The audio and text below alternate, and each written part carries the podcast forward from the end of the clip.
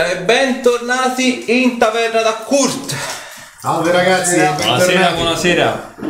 Addirittura i recensori già pronti in prima linea di Omono. Avete popcorn e patatine perché stasera ce ne sarà bisogno. Come detto abbiamo Noi già cominciamo. Siamo in prima fila di noi. uno e moriranno anche gli altri sei. Come è giusto che sia. No, beh, se moriamo poi tutti chi la fa la live? Esatto. Vabbè, si reroll altri personaggi. No, la fa il master e basta. Si La diverte fai- da su. Fa soltare. Allora, farai riassunto per la gioia dei grandi e piccini. 4, scelgo io, Dino. 4 scelgo io, è 1, 2, 3, 4. No, 1, 2, 3, 4. Il 4 Ah, 4. Ah sì, addirittura Ogni tanto che ti adesso. 6. Ah, va bene, va bene, va bene. D'accordo. Abbiamo il Allora, libero arbitrio, ce l'hai mai cosa sì? cosa ti serve? No, no, il quaderno. No, allora lo devi fare Sì, te. sì, ci. Tanto lui dopo ci riprende il filo del discorso. Allora, beh, cos'altro aggiungere alla live che c'è stata mercoledì scorso? È stata una bella esperienza che naturalmente vi invito ad andare a rivedere se già non l'avete fatto. Comunque, r- ricapitolando in breve quello che è accaduto, la scorsa eh, settimana ci siamo imbattuti nei funerali, ai noi, di Olkir. Eh, funerali che sono stati naturalmente pieni zeppi di ricordi eh, provenienti in parte da noi, in parte dagli altri eh, capigruppo della, della città di, di Sacrim che eh, è stata diciamo il vessillo che ha ospitato grazie anche all'intervento della sacerdotessa di Elonna eh, il- i funerali di Olkir funerali appunto che hanno coinvolto tutta quanta la città e che hanno aperto il cuore No, eravamo una cerca ristretta. No, sì, ok, però fondamentalmente siamo arrivati al centro della città, cioè insomma sotto la città. L'ho, l'ho spiegata un po' male, mi rendo conto, effettivamente sì. E... Mi sono perso, scusate. Allora, no, sì, devo dire. E allora, sì, appunto, ci sono stati appunto i funerali di Orchi e con sì, effettivamente no- non eravamo tante, tante persone, però eravamo le persone più importanti che in quel, in quel momento stavano eh, nel, insomma, vicino, vicino ad e quindi tutti quanti noi in primis e eh, i vari sacerdoti, sacerdoti della, della città hanno ricordato le gesta e quello che appunto è stato Olkir per loro. In particolare eh, Iwan, il gran sacerdote di, eh, di Pelor, ha voluto, grazie appunto anche all'aiuto della sacerdotessa di Elonna, ehm, rendere omaggio a quello che è stato Olkir per, per noi e in passato eh, per lui, eh, aprendo praticamente eh, le segrete mh, interne della, della chiesa di Elonna ed è stato praticamente alla fine sepolto eh, e ricongiunto insieme a, eh, allo spirito della, della sua amata sotto appunto le mura della, eh, del- della chiesa di Elonna. Oggi sono un po' dislessico, me ne rendo conto. E alla fine mh, del, di- del del- del funerale eh, abbiamo ritrovato un piccolo anello, anello che conteneva all'interno eh, una eh, deposizione che è praticamente quello che potrebbe essere diciamo il testamento, comunque le ultime memorie di Olkir, eh, nel quale eh, siamo venuti a conoscenza di quello che effettivamente è stato il suo passato eh, e eh, ci siamo trovati di fronte a quella che sarà un'eventuale nostra prossima eh, partenza, in quanto nel- nelle lettere, nelle ultime memorie di Olkir, lo stesso chiedeva al possessore di queste, di queste carte di ritrovare un ulteriore e secondo anello eh, nella quale ci sarebbero probabilmente ritrovate eh, tutta un'altra serie di indizi per capire effettivamente quello che Olkir eh, è stato ed è. Infatti noi lo conoscevamo come inquisitore a tutti gli effetti, in realtà il suo essere inquisitore era, eh, un animo, era essere un animo buono fondamentalmente, in quanto tutto quello che gli è accaduto non è stato eh, dovuto per sua colpa, ma indotto da persone di una certa eh, negativa fama, tra le quali appunto nella, nella lettera veniva anche ricordato il nome di Nadia. E adesso niente, siamo intenti a decidere un po' il da farsi per, per le ultime per le ultime ore. Zan, zan. Zan zan. Bene, quindi avevate eh, la sessione si era conclusa con eh, il eh, professore, diciamo, degli incantaspadi, il mezzorco, mezzo celestiale, che ovviamente svolazzava nel cielo e ovviamente era quello che vi aveva portato un po' qua ai funerali. Quindi ce l'avamo lasciati così. E voi avevate trovato ovviamente il foglio di pergamena, testamento e quant'altro.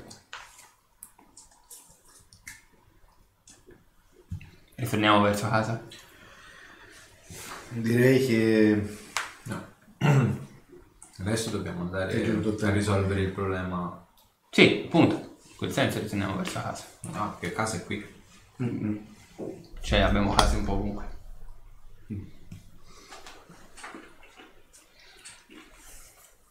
Scende Professore! e plana verso di voi. Dovremmo tornare a Manchester. Avete già concluso il eh, vostro soggiorno qui? Avete altre commissioni da fare? Mm, Non credo. Dobbiamo anzi affrettare i tempi per eh, la prossima missione che ci aspetta. controllare il gioco, però... Eh?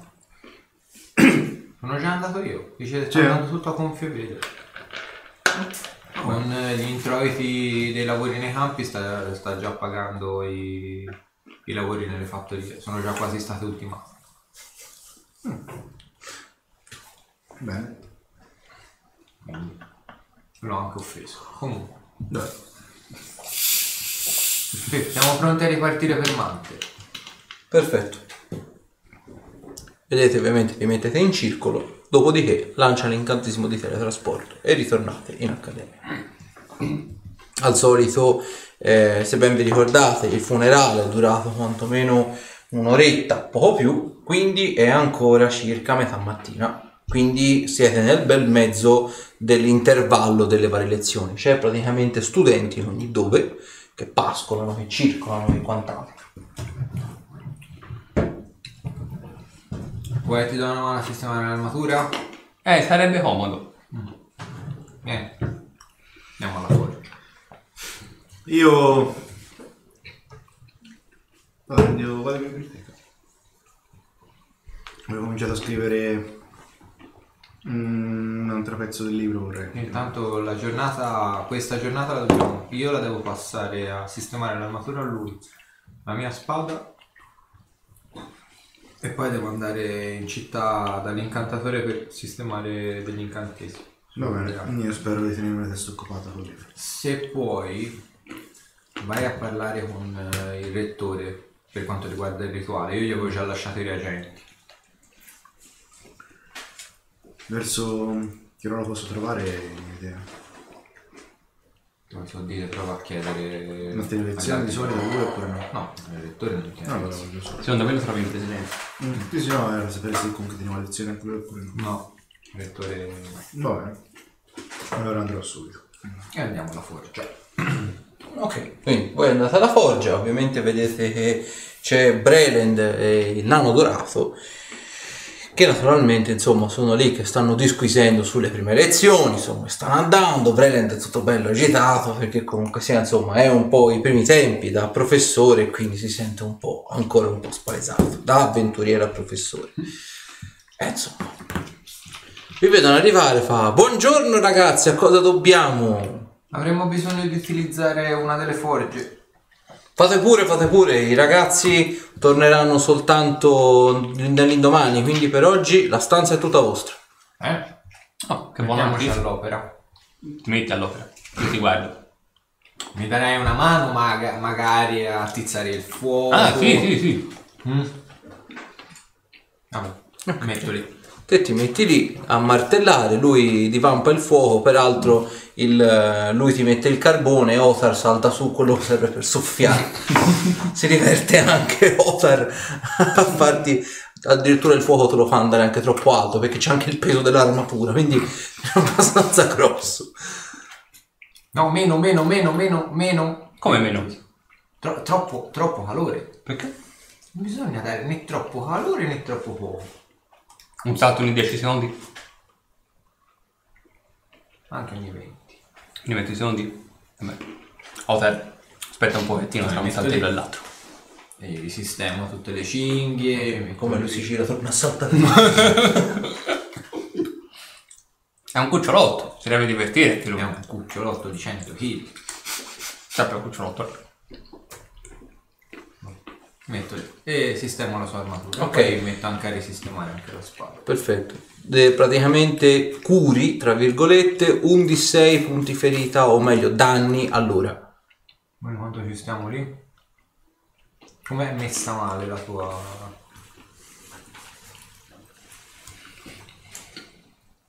In tre ore si dovrebbe fare.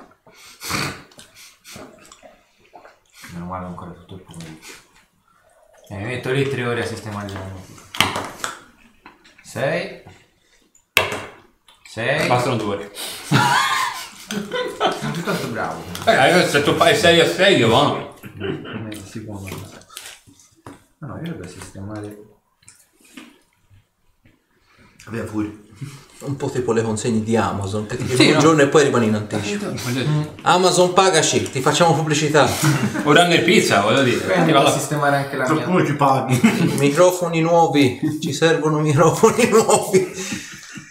Ok, vai con la tua. La prima. Un'ora. Eh, vedi. E mi ci vorrà parecchio. 4 4 7 10. 10 e siamo a 3 ore. No, 20. 5. Eh? 5. Considerate anche le due mie. Siamo a 5 ore. Quindi era. Fate conto, ora saranno le 4 del pomeriggio. Posso fare un'altra ora però.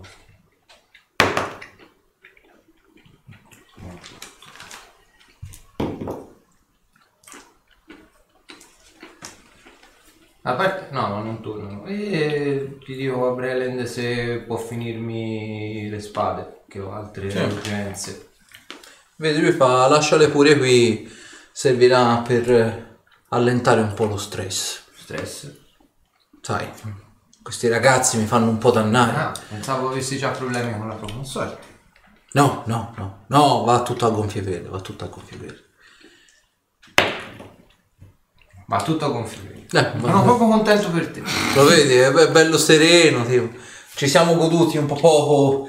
Il viaggio di nozze è durato relativamente poco, ma d'altra parte sono tempi duri questi e quindi è bene tornare a fare il professore, voglio dire. Ci sono delle studentesse, Castasir, non te lo sto nemmeno a dire.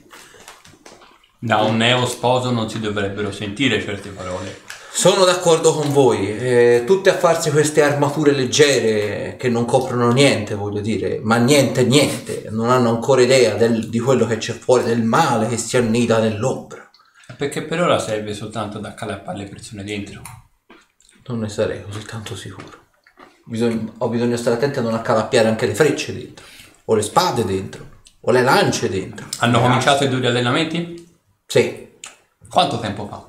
beh, relativamente da, po- da poche settimane. Allora ancora non hanno preso abbastanza frecce. Impareranno con il tempo. Vabbè, quindi lascio le spade. E gli lascio quella di metallo stellare e quella in argento alchemico. E poi parto alla volta. No, però quella di metallo stellare mi serve. No, vabbè, la metallo stellare me la porto dietro, vi lascio solo quella in argento alchemico. Ok.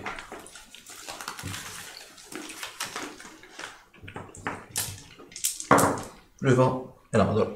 666. T'ha curato, ho detto, in tre ore t'ha curato 18 danni alla spada. Un 9. Te la fa con un nome. E io vado intanto. Ok. Te Arthur? Eh, io vado Eh, dal rettore. soldi, cazzo. Appena mi lascio con Ah, loro, ok. vado dal rettore. Ok. Lo vedi peraltro è nel corridoio del, prima di arrivare nel suo ufficio, nel suo corridoio che sta parlando con Elasmira peraltro, sta disquisendo, senti un po' delle lezioni prevalentemente, sta discutendo sul programma accademico, sulle novità da introdurre quest'anno, eccetera, eccetera. Buonasera. Buonasera, già di ritorno a quanto vedo. Sì, siamo già di ritorno. È stato una cerimonia veloce con eh, pochi invitati, ma ha avuto la sua buona carica emotiva. Me lo posso immaginare.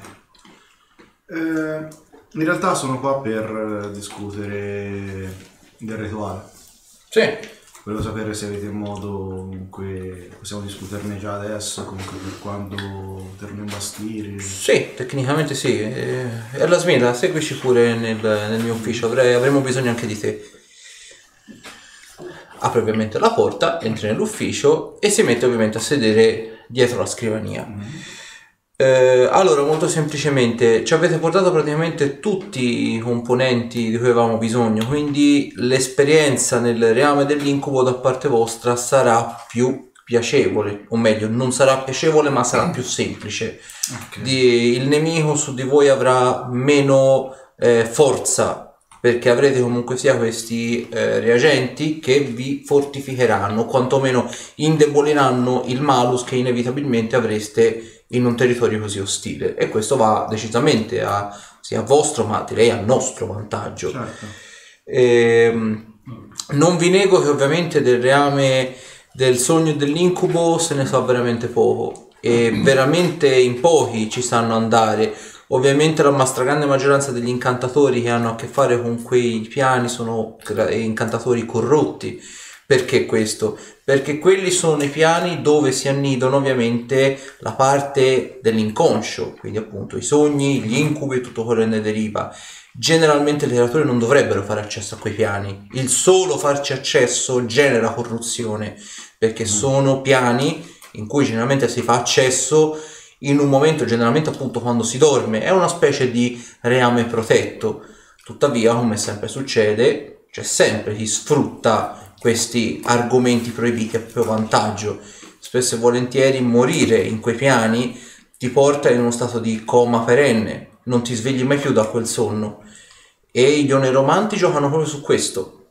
Quindi bisogna fare attenzione quando si viaggia lì. Anche un albero secco potrebbe essere una minaccia, potrebbe essere un druido malvagio camuffato in forma vegetale che potrebbe tendervi un'imboscata e uccidervi. E ribadisco, uccidervi su quel piano porterebbe a un coma perenne. Invecchiereste e sareste bloccati lì a rivivere ciclicamente la stessa esperienza o ipotesi, perché ribadisco, nessuno ha mai documentato un'esperienza del genere, semplicemente svanireste in quello che è un limbo perenne, c'è chi documenta una caduta perenne e rimarreste comunque in questa fase di sonno perenne.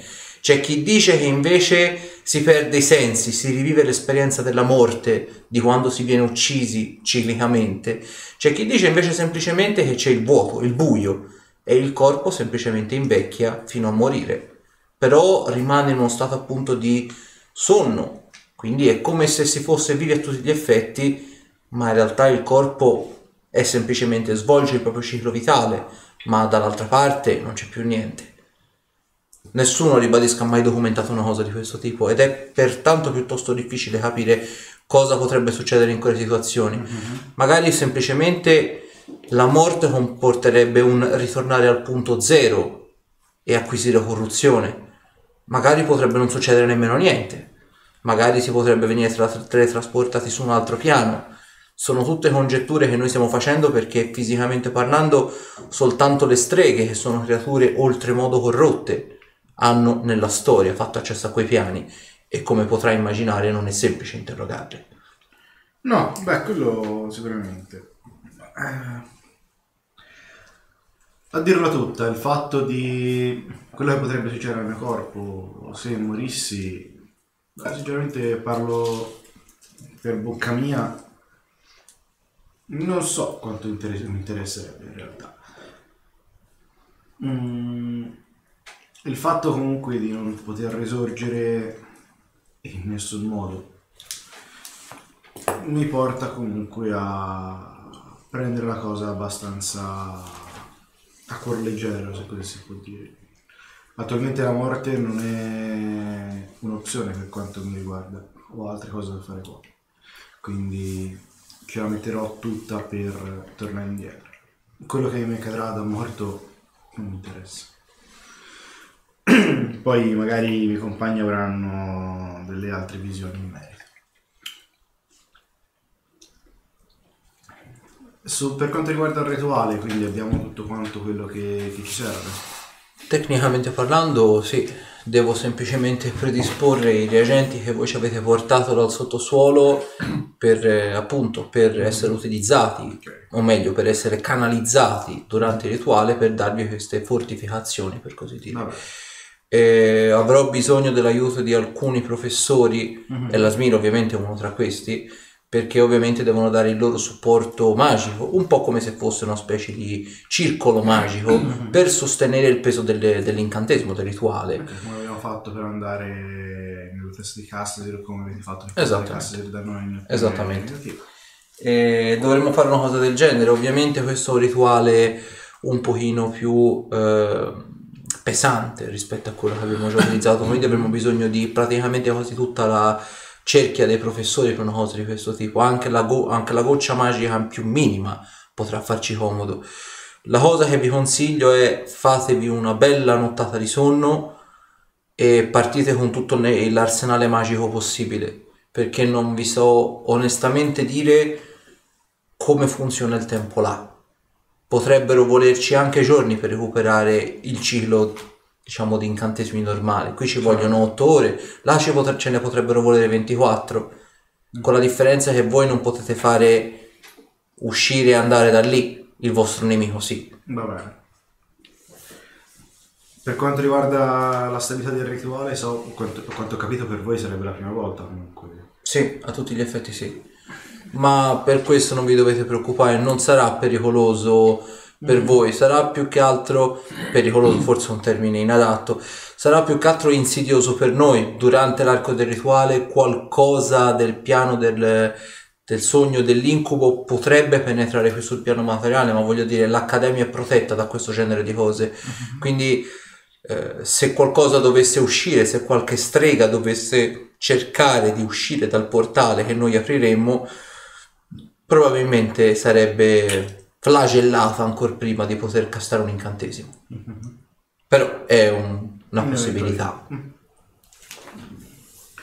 Eh, quanto tempo sarà necessario per, eh, per preparare il rituale? circa? Mm, avrò bisogno almeno di qualche ora. In realtà con Elasmira stavamo proprio parlando del, al di là del piano accademico, di dare qualche giorno agli studenti per riflettere su questi primi giorni di lezione, poiché appunto avrò bisogno di tutti quanti i professori per fare il rituale.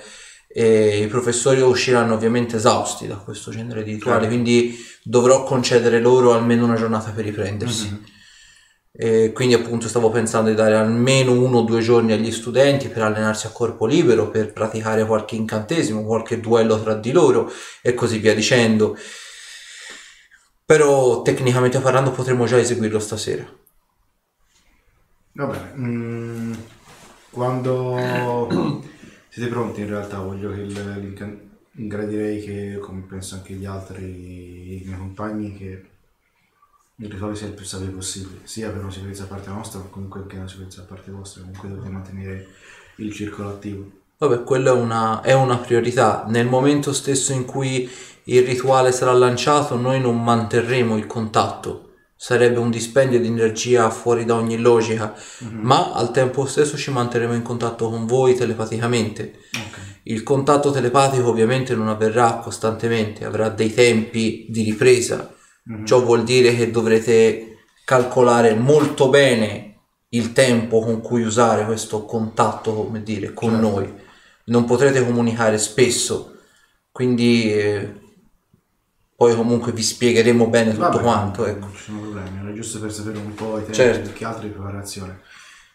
Quando vorremmo fare, quindi quando posso comunicare ai miei compagni di inizio? Conoscendo la vostra situazione sapendo quello che succede quando riposate, direi di farlo il prima possibile. Non possiamo permettere che il nemico venga a contatto di- delle informazioni. Soprattutto non possiamo permettere al nemico di, come dire, avere accesso alle informazioni che avete riscontrato nel sottosuolo. Già è passata una notte, se non ero, da quando siete tornati. Esatto. Quindi già il nemico potrebbe aver fatto accesso a queste informazioni.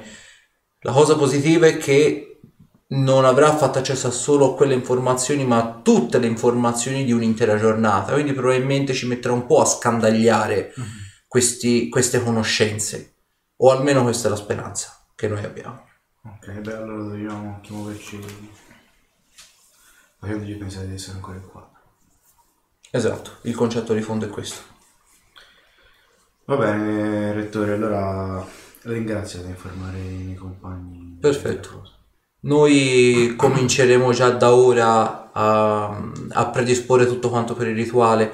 Ovviamente per una questione di praticità e ovviamente di spazio lo terremo nella- nello stanzone, nel salone dove ovviamente ci alleniamo a corpo libero e dove fa- pratichiamo anche le lezioni di vocazione. Penso Va bene. conoscerai già il posto, Sì, l'hai sì, presentato sì. durante i corsi. Perfetto, allora ringrazio. Perfetto, ci vediamo stasera a questo Va bene, punto. eh, saluto e esco. E vado a cercare allora a questo punto l'officina. Ok, eh, voi, vabbè, fa conto lui arriva... Aspetta, perché io a questo punto non vado al mercante perché mi ricordo di non avere soldi, quindi sono. Ok. Tanto considera lui arriva Ah. quando più o meno te gli hai finito di mettere a posto lui l'armatura. Perché Allora, non c'è facciamo, stato granché. facciamo conto che non sono nemmeno partito. Ok. Indaffarato. Abbastanza. Eh, Eh, doveva rimettermi a posto po'- l'armatura. Allora, ho parlato con eh, il rettore e con il Lasmira a proposito del rituale. Sì, E? siamo già pronti? Eh, no, però entro stasera vorrebbero fare il tutto perché il problema è questo qua. Non vogliono, e mi sembra giusto che l'oneromante abbia accesso ai ricordi del sottosuolo. Quindi mm, bisogna fare il prima possibile. Allora dobbiamo raccimolare i soldi che abbiamo trovato nel sottosuolo il prima possibile perché io devo migliorare una delle mie armi. Per andare là sotto mi serve al massimo della potenza. Va bene, vediamo quello che è possibile fare. Già che siamo qui cerchiamo Asmo. Eh sì, penso anch'io alla stessa cosa. Allora, eh, si va, saluto Breland e dico, vedi te cosa puoi fare con la spada in metallo stellare, la vengo a riprendere appena ho fatto con Altimov. Se Ok. riesci a fare qualcosa bene, se no va Ok. bene quello che hai fatto con la spada d'argento. Ok, perfetto. E vado là, si va da chiesto. cioè andiamo va a cercare. professore di abitazione. Esatto. Vedete, è nel suo ufficio, è lì che sta, sta, sta bevendo il tè con eh, le scarpe palesemente motose sulla, sulla, sulla cattedra. Notate peraltro che c'è la mota viene ricreata magicamente da sotto le sue suole e cola per terra. C'è peraltro uno, uno studente che sta pulendo per terra là dove cola la mota, ma la mota continua a rigenerarsi, quindi lui continua a pulire lì intorno e ha già riempito due secchi di mota. Munizione severa. Già, chi non vuole imparare la biurazione impara che la biurazione potrebbe essere il metodo più veloce per passare. Studenti indisciplinati. Sono sicuro che la prossima volta farà- sarà fedelissimo. Glielo voglio augurare. Però avremo bisogno di, di discutere con lei, professore, in privato. Ciao, ciao, ciao. Lo manda fuori.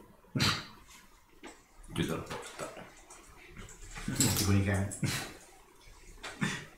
Avremo da sottoporti una cosa che abbiamo trovato nel sottosuolo. Ovvero?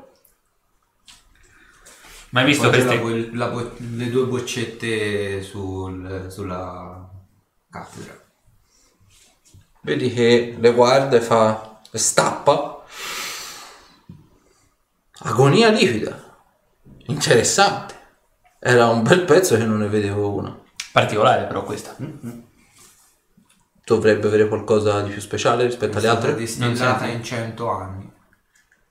Cioè, 100 anni di torture, sì. un uomo è stato torturato 100 anni ed è stata distillata questa. con tutto il rispetto parlando, sti cazzi. Eh sì. È stato il pagamento per un'arena che abbiamo affrontato. Eh, da sotto pagano bene, effettivamente. Potrebbe Ma- valere fior di quattrini. Qui probabilmente è una roba bandita. Nel sottosuolo questa la potevate smerciare per Non diversi avevamo soldi. tempo. Infatti ci chiedevamo se Qualcuno, qualcuno fosse interessato. Magari un importante personaggio eh, che sa quello che si trova tra le mani. Avete trovato la persona giusta. Non avevamo dubbi. Non Per avevamo- queste boccette vi posso offrire il pezzo della- dello scettro delle sfingi che mi avevate dato. Ah, no. Moneta sonante. non siamo qui per uno scopo. Su, so che te ne, sarai fa- ne saprai fare molto meglio. Ti ricordo, dobbiamo andare nel reame dell'incubo e abbiamo bisogno di tutto l'equipaggiamento magico possibile e immaginabile al momento. Ah, quanto la fate lunga. Quindi Ve ne do non ci due pezzi. Non ci serve Non adesso! so che fare. Nemmeno Poi del- due non serve a niente. Nemmeno del set completo. In realtà me ne manca uno. Beh, quindi non Dove è- l'avete messo il terzo pezzo? Eh, eh. Sono più che sicuro che non ve lo ricordiate nemmeno voi. Ed è la cosa migliore. Ed è la cosa migliore. Il modo più semplice per eh, nascondere le cose, dimenticartele. Quindi lo stupro mentale è la, si- è la sicurezza da parte vostra? No, Perché è una scelta interessante. No, no, no, no. già ce ne avevamo uno con lo stupro mentale in testa. Eh già. Già. Anche se è un po' lontano da noi. Per quelle due fialette vi potrei offrire... Fialette, sono tre fialette in una. Sono eh. Sono sei dosi queste. Beh, quindi sono sei fialette. Sì. Gli potrei offrire un tappeto volante. Di quelli grossi. Non fare il simpatico. niente il tappeto volante. Costa il tappeto Sul, volante. sul tappeto, vabbè, il tappeto volante, su quante monete d'oro ci mette sul tappeto volante? Il tappeto volante che vi offrirei io vale sulle 30.000 monete d'oro, 35.000. Il resto. Non ne volete? Molto di più di questo. Dai, sappiamo che puoi fare di meglio. Frugati un po' in tasca. Vedi che si caccia le mani in tasca e vedi che sparisce tutto il braccio. Ah, Behold. Razzo, razzo, eh, sono animaletti simpatici.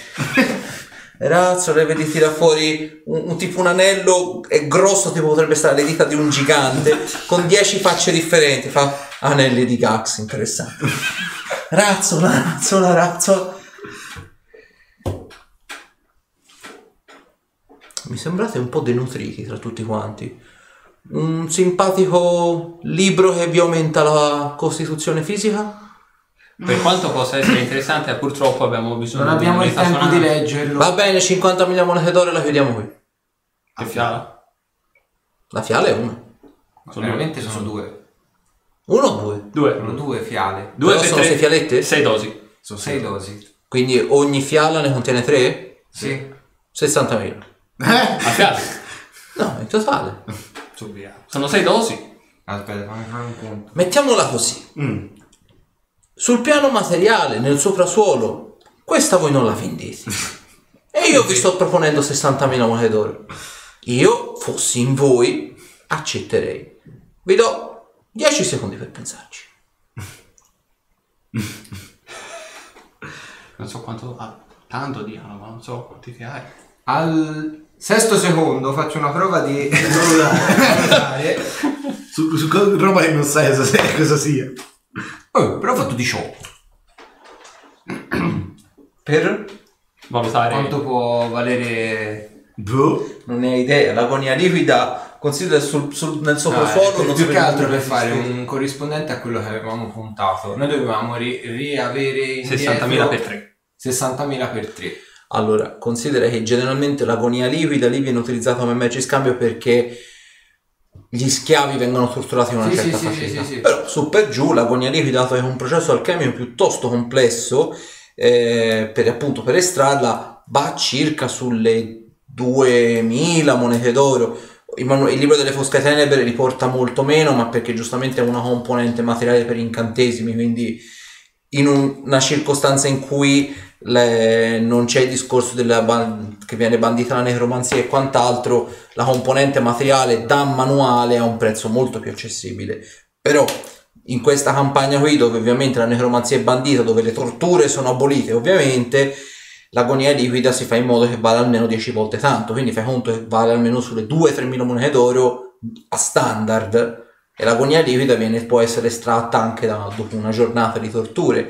Te fai conto che 100 anni la boccetta ti può valere, fai conto ogni singola boccetta tranquillamente sulle 50.000 monete d'oro. Se piazzata una persona Che ne sa. che ne sa.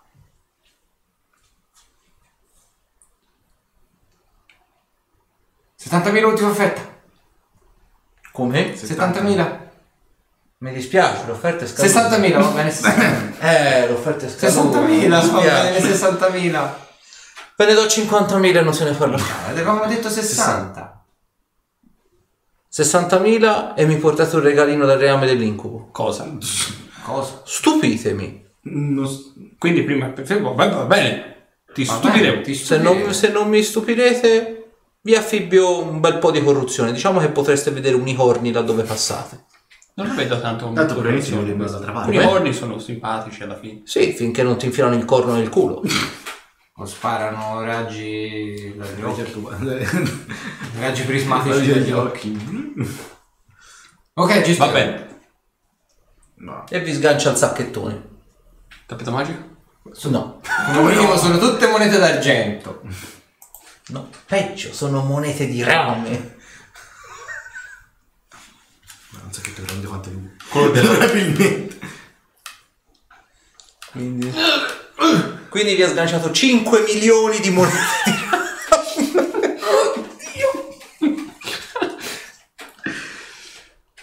Ma c'è una forma un pochino più Non è possibile avere di platino? Potreste, sì. Ma non ci serve, no? Ma io non ve le do. Volete le, volete le monete di legno? No, no, È no. una nuova valuta, la Ma potrei sì, mettere dai, quanto vale, guarda. Va bene di rame, va bene di rame. Esatto, hashtag il corno in culo. E adesso, adesso andiamo anche a vedere il resto. Saluti! Meglio dell'allenamento ama- alla- all'accademia. Poteste Draconis. Così, così non vale. Poi considerate che il 10, eh, 100 monete d'oro pesano un chilo.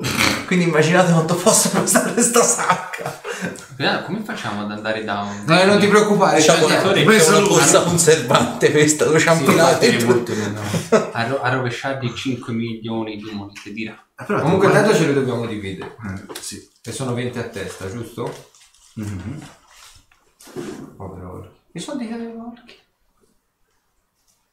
Devo guardare la scheda. 20 a testa? Non so io, però non so se prenderli. Un Si fa lo sciacallaggio alla, pro- a fine sessione. Ah, l'abbiamo fatto con Arthur. Con Asher. No, Con Arthur no. Arthur ancora. ancora no. Eh, non sono 20 a testa. Segno 20.000. No, sono 60, no. Sono Ha detto 60. 50? No, 60. Ti ho perso un botto di soldi. E poi andiamo dal signor Francis De Stefanis. E vedete lì che si sta smerigliando i denti con, con un panno dell'aceto. Uno tutti quanti. Tutti. Siamo già dentro alla... Scusi, scusi. Salve. Avremmo da sottoporle... Avremmo da sottoporle degli oggetti interessanti. Sparate. Tentacoli oculari di Beholder. Per l'esattezza ne abbiamo... Mi guarda un po' stranito. Mm? Chi c'è? Non ne hai mai visti? No, C'è sempre uno prima? Sai cosa sono i Beholder? no. Allora dobbiamo raccontargli un po' di storia. Comincia a spiegargli cosa è un Esatto. Beholder. Tanto so vita e morte in miracolo. E lui fa... Sembrano creature veramente terribili, ma perché mi dovrebbero interessare dei tentacoli? Pensavo alla cella dei mercati potesse essere Sono degli ottimi reagenti. Sono reagenti Alchemici. per incantesimi. Diplomazia.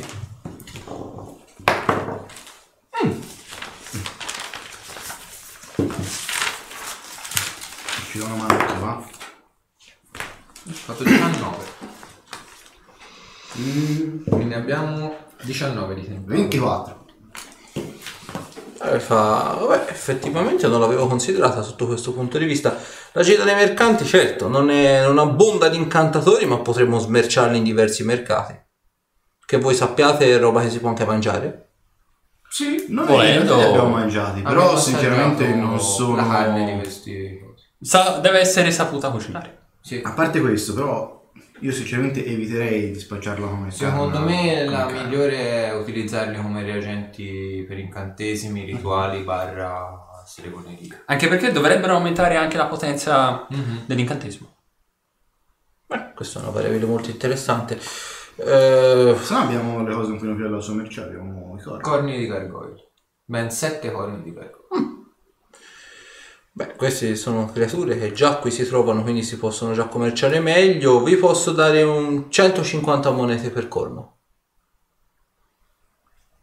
Ma il suo collega Sarim le faceva di più. Qui a Manter c'è un altro tipo di economia. Possiamo arrivare a 200.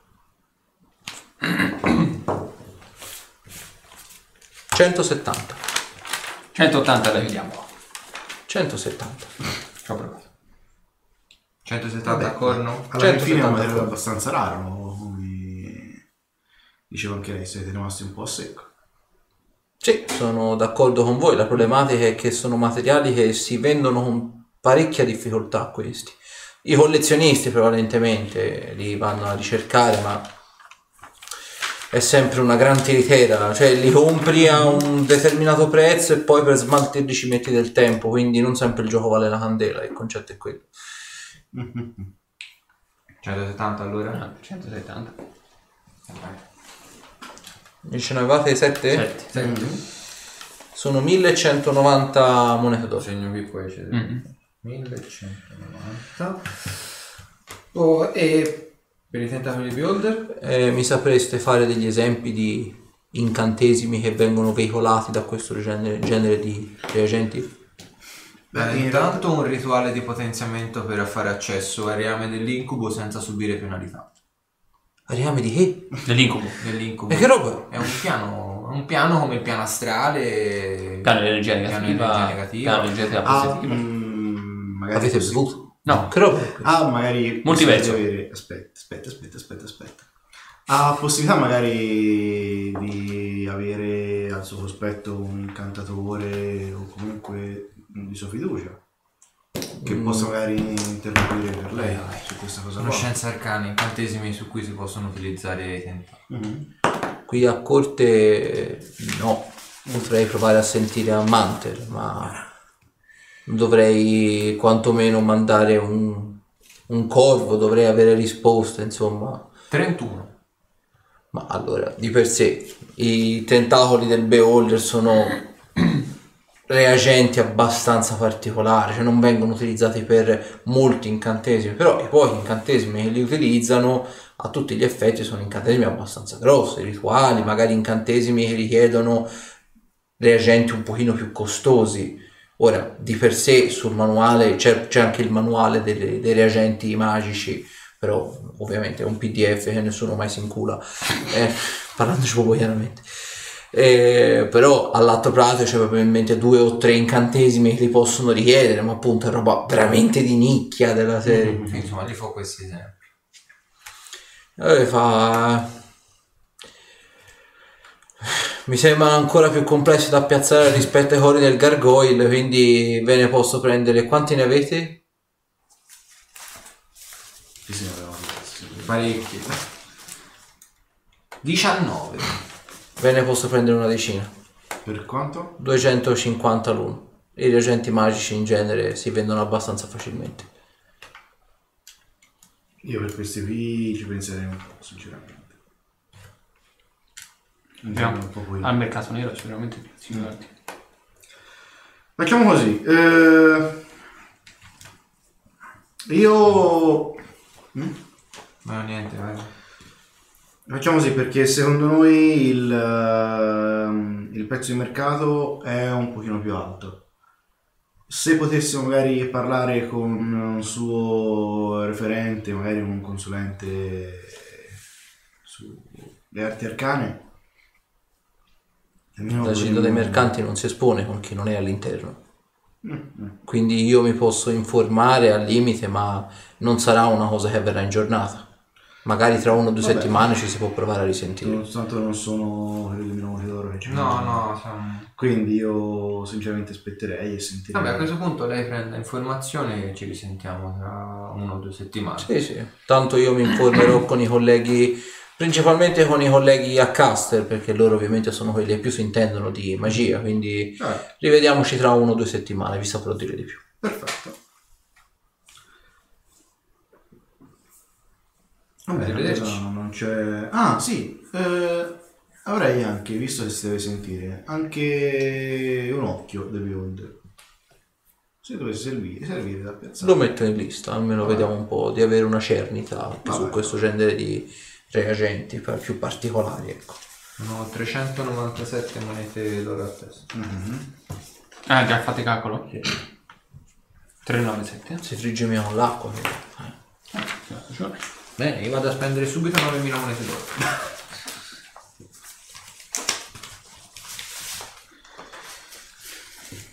Vado dall'incantatore. Mhm. Salve! Salve! Vedere la spilla. E lui fa il solito- la solita riverenza. Che cosa possiamo fare per la sua gente stavolta? Avrei bisogno di modificare gli incantamenti sulle pietre di questa spada. Con? Con un incantesimo di velocità su questa e un incantesimo di arma magica su questa. Al massimo delle sue potenzialità. Su quello non si faccia, non si faccia dubbi, saranno espresse al massimo possibile. Mi ci vorrà un paio d'ore per fare tutto quanto. Va benissimo. E quanto le devo? Sono arma magica, velocità. Arma magica era di Terzo. terzo, quindi terzo e terzo, quindi 9 9 18. 18.000 monete d'oro. Torno povero. Quanto all'arma la vuole rendere più potente? No, no, tanto grazie all'arma magica non ne avrò più bisogno. Perfetto. Posso fare altro per voi? Ah, uno. Eh, io in realtà non ho bisogno, quindi... Per me è a posto. Vai, vi, vi farò, tro- ah, le farò trovare gli oggetti pronti tra un paio di ore al massimo. Volete fare altro in queste due ore, altre tappe? Io direi di no. Avanti veloce? Direi che vado a questo punto a riposarmi. Vado Ok. in, in camera e comincio a dormire. Ok. Zorander? Io vado a fare la, la doccia nella vasca. Il bagno nella vasca. Stavo Io passa- passate le due ore vado a riprendere la spada e torno in forgia finché non è pronto il rituale. Ok. Allora. Le pietre allora, ti vengono date, il livello dell'incantesimo all'atto pratico è di un incantatore di dodicesimo livello. Quindi... Più te. No, no. e velocità, quella tanto non viene modificata. Per i round ovviamente eh, velocità mi pare duri un round per livello, ma non vorrei dire cazzate. Perché non ti fai lanciare corpo di ferro? Quando c'ho un altro po' di soldi. Un round per livello infatti, quindi dura 12 round, eh, velocità, mentre arma magica mi pare costi sempre la solita roba, e mi pare duri sempre il solito coso, o un minuto per livello addirittura. Mi pare un minuto per livello forse, forse. Anzi, Infatti, un minuto per livello. Quindi 12 minuti. Devo vedere una cosa. La fortificazione si può mettere su tutto? O deve essere... Gli oggetti danno protezione, quindi eh, le armature, gli scudi... Sì, no, no, ma l'armatura deve essere di metallo, per forza? In realtà no. No. Quindi anche nella pelle andrebbe bene. Sì, certo. Ah, ok. Allora mi può mettere la fortificazione. Che cazzo era? Ok. Eh, fortificazione Dungeon Master, potenziamento magico. la spada. La fortificazione pesante l'ho modificata che dà il 75% Sì, sì, non è mai il danno, 100%. quello me lo- Perché mi sembra veramente una cosa non sbilanciata, peggio tipo. cioè rende il ladro inutile dopo un certo punto del gioco. Comunque, Anzi, invece di tornare in accademia a questo punto mi fermo dal fabbro e chiedo se posso utilizzare quanto era lecca. Posso utilizzare la forgia per fare delle riparazioni, ovviamente posso pagare l'us- l'uso de- de- della forgia. Beh, vedi, lui ovviamente non riconosce la spilla, quindi non capisci se, come molti in città, non sanno dell'accademia, vi prendono semplicemente per degli avventurieri ben corazzati che non sanno bene da dove spuntano, eh, oppure semplicemente se ci magari conosci è molto stanco. Non Eh? ci conosci il fatto? Sì, però bene o male vedi che la spilla non, non eh, gli desta. io- Ah, ok. Mi presento io, Ok. chi sono io. Però vedi appunto, la spilla vedi non gli desta questa attenzione particolare, quindi capisci probabilmente lui incanta spot, sa chi sono della serie. E, comunque si dice, no, no, non ti preoccupare, vieni pure ragazzo mio, tanto non abbiamo molti ordini, anzi, dato che ho visto la tua spada e a quanto mi ricordo mi dicesti che l'hai forgiata tu stesso, sarò ben lieto di vedere la tua abilità in mostra. Non mi metto lì. Ok.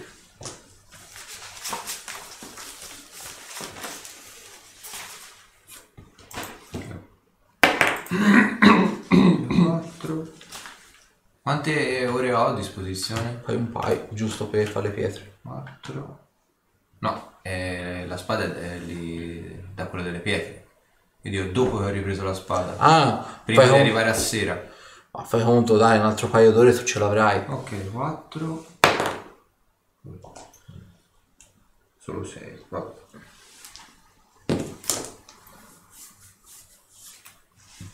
Non ho fatto un granché. Ok, te poi torni di là, riprendi la spada, vedi che sono i, i castoni, sono molto belli, tutti belli scintillanti, eccetera, eccetera. Te l'ha anche detto bella bella pulita, c'era del sangue incrostato, te l'ha tolto, cioè ti ha fatto, te l'ha messo anche l'unguento sopra che te la rende tutta bella sberluccicosa. Poi ovviamente c'è, te gli hai dato quella in metallo stellare? Quindi vedi che c'è il metallo stellare sbrilluccica anche di questo rosso bello acceso, quindi ha fatto un bel lavoro, dai. Bene, bene. Perfetto. Sempre, è sempre un piacere servire la sua gente. Eh, che capito. Fortificazione sì o fortificazione no? Oh, fortificazione sì, pronto? How much? Quella pesante? Eh, dovrebbe essere un più Più 5. 3 più 5. Ah, ok. Quella pesante più 5, quella moderata più 3. Ok, allora la tua armatura è una. Eh, pelle più 3. Oh. No, 5 3 8, eh, diventa troppo. Perfetto. eh, 3 3 6. Esatto, ha pulito il sangue di Orchid dalla spada. No, era l'altra spada. Ah, 3 3 6 fai conto che ehm, non, non viene considerato, non è un più 6 intrinseco, quindi è un 6 generato da potenziamento.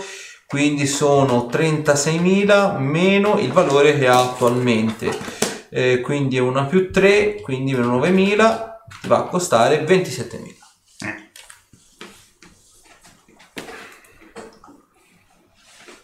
No, eh, faccio la leggera. Che è Vai di leggera? Eh, perché più 3 non c'è poco.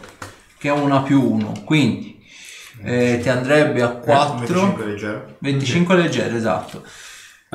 Quindi ti va a più 4, quindi sono 16.000 meno 9.000, 7.000 monete d'oro. Eh, già più, più fattibile. Più mano. Ci vuoi mettere altro? No. Quindi ora la tua è una più 3 fortificazione leggera. Esatto. Ok. Perfetto, quindi eh, eh, coso, Cassasir si mette a martellare in foggia, Zorander si mette a rincorrere le farfalle. Il, eh, arrivati più o meno verso le 7 di sera, quando ovviamente la gente, le botteghe chiudono, voi ovviamente rincasate perché avete un simpatico rituale a cui sottoporvi. E quindi ovviamente vi ritrovate in accademia, Arthur vedete che se la sta russando amabilmente in stanza e vi ritrovate appunto a sera.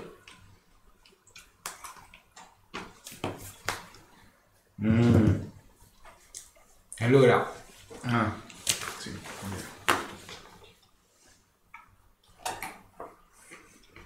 guardo il letto di Hulk. Il letto di Olkir è vuoto. Come mai lo era stato?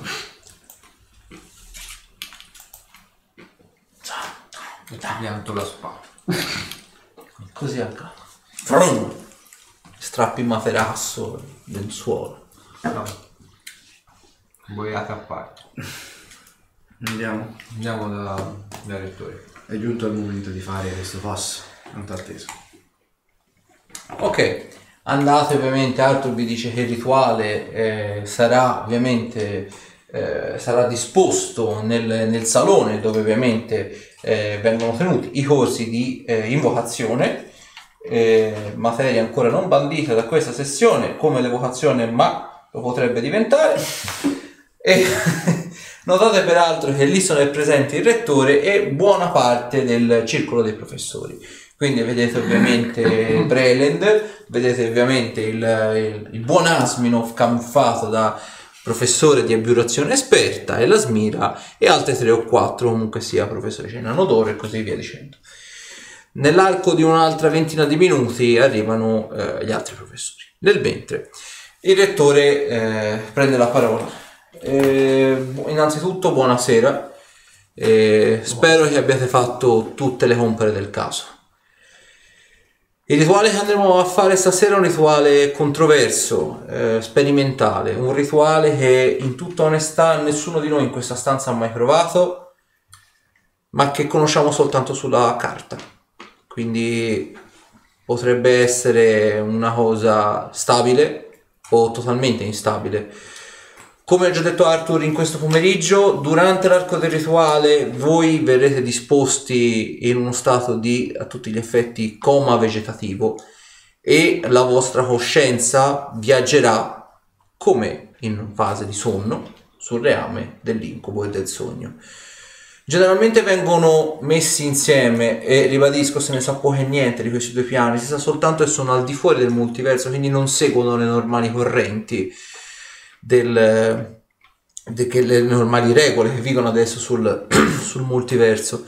L'unica cosa sappia- che sappiamo per certo è che sono due piani come il piano astrale e il piano etereo, che sono praticamente combaciati, ma distaccati. Il piano del- dell'incubo è quindi a tutti gli effetti coeso col piano del sogno e viceversa. Potreste quindi andare in alcune parti del non so cosa vi troverete, lande desolate, eh, tundre, taighe, potrebbe capitarvi di tutto e potreste passare costantemente da un piano all'altro senza accorgervene, ma a giudicare da quello che la conoscenza ci ha portato, la vegetazione sarà nettamente contrastante, quindi ve ne accorgerete quando sarete su uno e quando sarete sull'altro.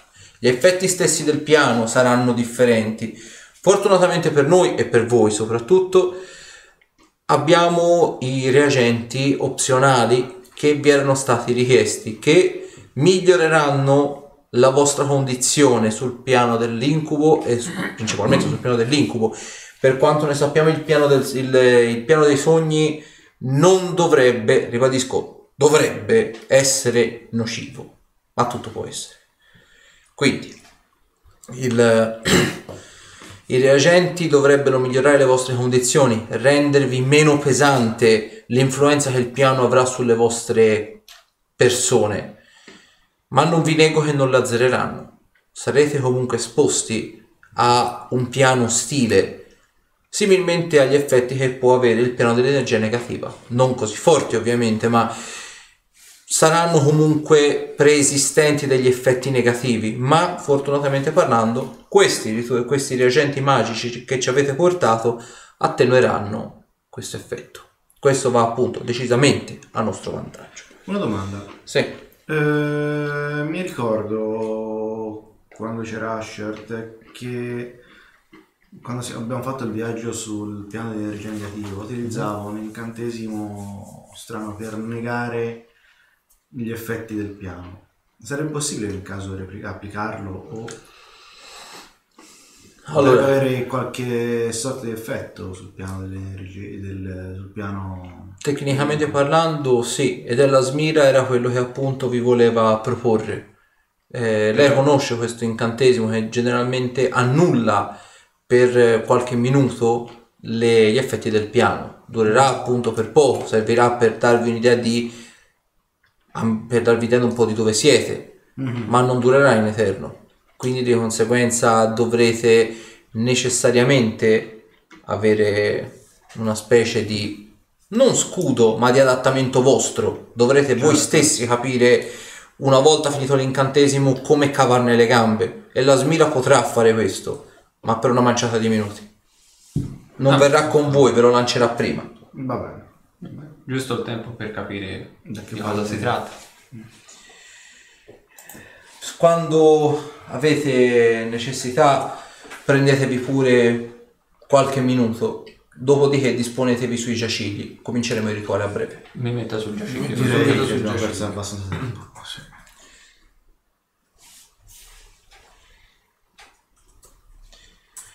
Ok, il professore a quel punto, nel mentre sono arrivati anche gli altri professori, fa cenno a tutti gli altri con le mani di disporsi in cerchio e avvicinarsi a voi. Il professore si mette leggermente qualche passo più avanti, il rettore si mette qualche passo più avanti davanti ai vostri tre giacigli e vi induce praticamente queste parole magiche, quasi come se eh, fluttuassero verso di voi e vi cominciate... Una domanda prima di partire. Mhm. Abbiamo un tempo limite? Tecnicamente parlando no, ma non sappiamo il tempo lì come scorre. Ok.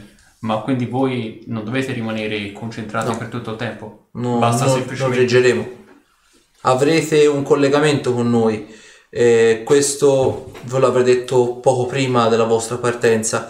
Vi metteremo in, diciamo in comunicazione con noi eh, tramite un incantipo il legame telepatico di Rari. Non so se l'avete mai sentito. È una forma. Se fatemi conoscenza arcana se le volete. 25. 25. Ok, sapete come funziona.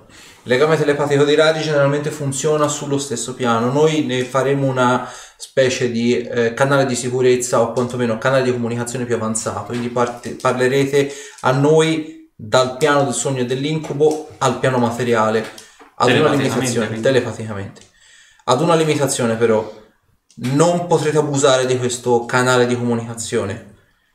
Il, eh, vi verrà dato di per sé un oggetto, eh, ce l'avrete, ognuno di voi potrà, ave- potrà utilizzare l'oggetto, non avrà bisogno di parole di comando o altro, ma tenendo in mano l'oggetto e pronunciando telepaticamente le parole, potrete appunto comunicarle con noi.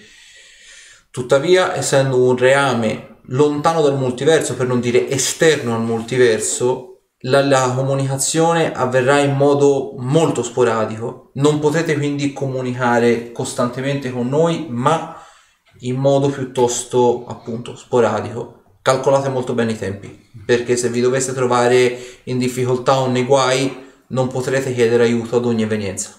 Certo. Quindi pensate bene come e quando farlo e centellinate questo oggetto.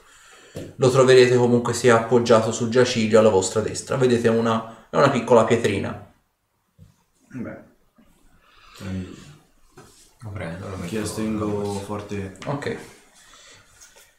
Ricomincia quindi il rituale. Pronuncia queste parole e sentite che piano piano il- la luce nella stanza si fa più lieve, gli occhi si fanno più stanchi, le vostre membra si fanno più pesanti, quasi come se aveste lavorato ai- nei campi tutto il giorno, quasi come se foste un contadino di oltre 40-50 anni aveste la schiena spezzata dalla fatica del lavoro e piano piano vi addormentate, quasi come nei primi tempi, quando non avevate l'anello del sostentamento, quando ancora la fatica la sentivate e avevate bisogno delle 8 ore anche per recuperare le ferite e non solo gli incantesimi. Riaprite gli occhi in quello che a, tu- a tutti gli effetti sembra essere una grossa prateria, una distesa infinitamente lunga che si estende appunto fino a dove l'occhio può percepire di, questo, di questa bellissima prateria. Vedete la- l'erba vi arriva quasi fino al ginocchio, anche qualcosina di più forse, e scorre nell'aria questo bellissimo vento rinfrescante, sembra una bellissima giornata di primavera. C'è un sole limpido, non c'è nemmeno una nuvola in cielo e a tutti gli effetti vedete quella che sembrerebbe essere una bellissima alba o quantomeno una, una luce derivante da un'alba appena passata. Quindi c'è luce sì ma non troppa. Però sembra il panorama in sé per sé sembra irradiare una pace e un'armonia incredibili. E n- non vedete alberi, ma semplicemente prateria, distesa infinito. Eh, se questo è il reame degli incubi. Paura che questo sia il reame del sogno. Beh, Quindi c'è non andata c'è, bene. non c'è niente, c'è soltanto erba perdita d'occhio, non ci sono alberi, niente. Prateria, all'infinito. Diventa anche un problema cominciare Una ricerca. a orientarsi. P- Posso provare a fare una prova di sopravvivenza? Per capire un attimo la direzione, se c'è, se esiste. Un nord, Eh, un fammi, sud, se è passato sì. qualche duno. Certo. Se, se è mm, brulicante di qualche essere, creatura, ca- cosa è simile. Mm, Cominciamo, aspettatelo. 17. Allora, lo metto qui.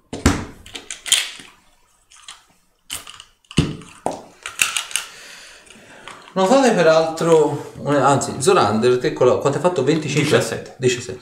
Il, eh, noti una cosa, il, eh, te ora principalmente hai guardato il fascio d'erba che appunto ricorda molto la classica prateria e delle appunto le pianure calde fondamentalmente.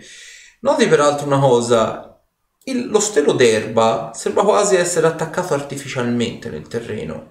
Cioè, vedi che non c'è la radice. Lo stelo d'erba è quasi conficcato nel terreno. Provo a tirarlo via. Vedi che appunto lo tiri via, ma non c'è radice. Non c'è nemmeno terra, quindi. Mi sembra un po' finto. Ne strappo un altro. Viene via. Camminandoci sopra? Cioè, camminando sulla prateria, facendo un cerchio concentrico sulla prateria. Vengono via o si cal- calpestano? Si calpestano. Che ti succede? Non lo so, mi sembra un po' finta qui come... Non è attaccata alla, alla terra. Strappo un ciuffo. Viene via. Ok. Con- Provo, Troppo. provo a strapparlo. Si strappa. Ok. Noti che è, rispetto alla composizione dell'erba è molto più friabile. Sembra quasi un foglio di pergamena secco. si strappa con una facilità inaudita. Il colore è sempre quello lì, non cambia Sì, niente. sì. Sembra Esattamente quello. un filo d'erba. Provo Eh, a sta- assaggiarne uno. Sa o- sa di pergamena quasi. Mm. Cellulosa quindi insomma. Sa di carta. Carta pergamena. Assaggialo. Ti arriva un, un boccale. Eh. Ma se questo è, un, è il reame dei sogni, vorrei capire chi è che sogna le pergamene a forma di, di fasci d'erba. Non lo so. Perché altri vorrei Provo a capire... vedere se, ta- se taglia la- l'erba. No. Non taglia per me. Vorrei capire che direzione prendere perché altro. Strano, solitamente i fili d'erba potrebbero anche... Dovrebbero lasciare il colore. Ah, sì, tagliare a volte. Però si frantumano. Beh, e prendiamo una direzione a caso. Ci possiamo provare a orientare. Strappando un po' di fascette d'erba, sotto cosa c'è? C'è il terriccio. Terra, terra. Questa Però è terra sembra una vera. terra molto artificiale, cioè non è umida, non è bagnata, è proprio terra come consistenza sembra secca, sembra quasi sabbia però. Il colore è quello della terra, ma la consistenza è quella della sabbia. tagliare un po' d'erba. E anche una pala, sì. Ah, mi sembra- è da buon tombarolo, sapevo Sì, sì, sì. che potevi averla. Dammela. Te. Comincio a scavare. In un punto specifico? o- Ma dove loro hanno strappato i ciuffi d'erba? Ok. Vedi praticamente, fammi una prova di cercare a questo punto. Posso dargli una mano? Eh, in realtà sta scavare. Scava, scava solo. Allora faccio una prova. No, ho Vai. fatto, ho fatto 6. Fatto 6. Scavi... e- Tiri su palache. Palache di terra, o meglio, terra. La consistenza quando la calpesti è quella del terriccio, ma quando ce l'hai in mano senti che si sgretola, è tipo sabbia. Te tiri su palache, palache d'erba e sei terriccio e sabbia Sì. e non succede niente. È un po' strano mettere riccio. È un po' strano come luogo in generale. Non c'è Beh, niente. Ci avevano detto in realtà questa cosa, però Ma è sicuramente- una distesa di nulla. Di finto. Cioè qualcosa che non mi torna. Beh, un po' tutto, visto che Che non è c'è un albero a, a vista d'occhio e non c'è niente. Il vento dove soffia? Apparentemente direzione oppure a caso? Ora apparentemente soffia da voi siete praticamente di faccia, vi soffia in faccia praticamente. No, vedere da dove proviene il vento. Se è finto anche questo, probabilmente ci sarà boh, qualcosa che, che sventola. E la direzione del vento è quella dove c'è questa fenta alba? O dalla parte opposta? Sì. Andiamo in direzione sole. C'è un unico Ah, sole giù che- che gira, giusto? Non ci sono altri. Sì, c'è un unico solo, esatto. Non ce n'era due come soltanto uno. No, perché allora andiamo in direzione del sole. Facciamo Micaro. Ok. Invece di volare però camminiamo. Camminate. E perché la live è diventata nera? Che succede? Perché c'è l'alba, c'è il tramonto. Com'è media playback border error? Ma che cazzo dici?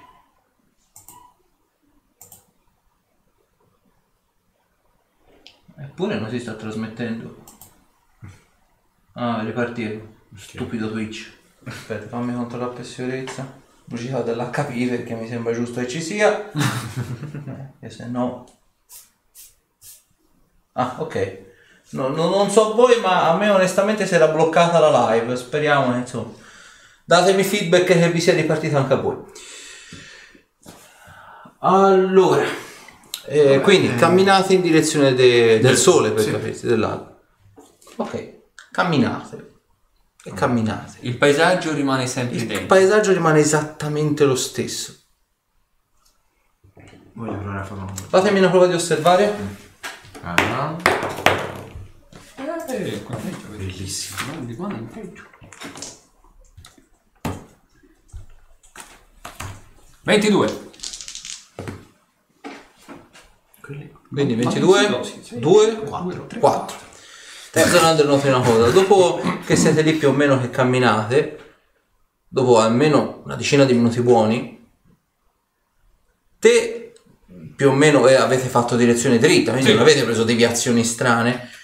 Te metti piede su un- apparentemente su apparentemente sul terriccio, quindi non è che c'è sassi o quant'altro. Il terreno è proprio completamente piatto, identico, pixel per pixel. E rimetti piede su un punto in cui l'erba non c'è. E accanto vedi che c'è un ciuffo d'erba strappato e una buca nel terreno. Siamo tornati al punto di partenza. Com'è possibile? com'è possibile? Siamo andati a dritto. Eh, ho capito, ma questo l'hai fatto tu. I ciuffi d'erba li ho tolti io. Abbiamo è come se avessimo girato intorno. Com'è possibile? Non è possibile, siamo andati Il sempre sole, il dritto. sole ha cambiato posizione.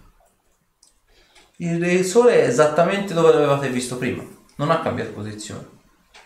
È il piano che si sta prendendo gioco di noi. Ha riproposto la stessa sta. Scusami. Riuniamo e cominciamo un po' a tagliare un po' d'erba direi questo. Ci facciamo un sentiero e vediamo se compare stesso sentiero. No? Guardando avanti, guardando indietro, c'è per caso le orme dei nostri passi? Fammi una prova di osservare. 4, 5, 6, 3, 4. Eh, si basta lì. Eh, no, infatti. Per andare in combattimento 24. e basta. Apparentemente no. Non ci sono dei nostri orme. No, abbiamo volato. Oppure qualcuno si diverte a riposizionare dell'erbetta. Oppure resteriamo dei, dei- dei sogni non è tanto sogno. Prova a fare un salto. Salti. Normale? Come è normale. Cioè, come di norma, insomma. La gravità è, È normale, stabile, insomma. certo. Il reame del sogno? Forse. Mm, sto sognando di camminare nello stesso punto. Dai, adesso grande sogno. No, per niente. Però voglio testare una cosa. Dato che ormai sono abituato a queste cose oniriche, co- tento di concentrarmi, faccio una prova di volontà. È un test, eh? Vorrei volare. Beh, fammi una prova di volontà, vediamo cosa viene fuori. 19. Non succede niente. Però vedi che i tatuaggi si accendono. Da soli.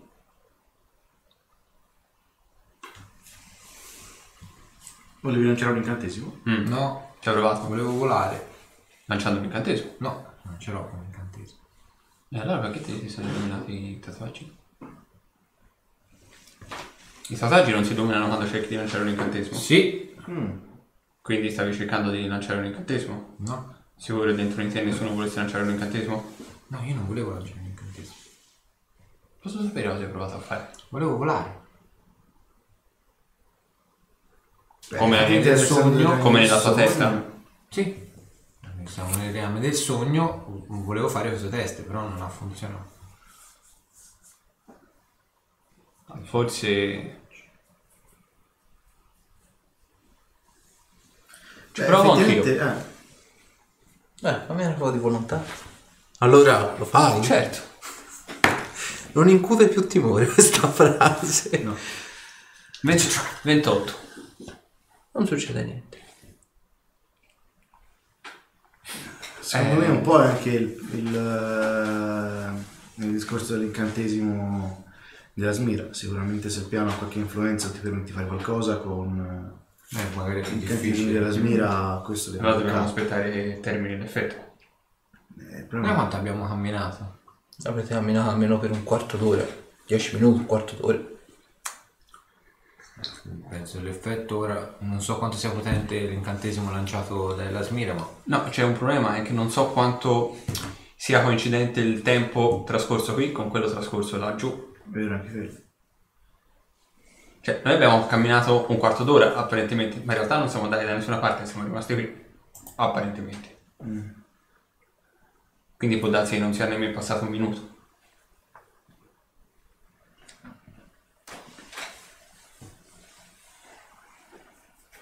ma io ci riprovo. Però eh, vediamo un po'. 20 di dado, quindi 35.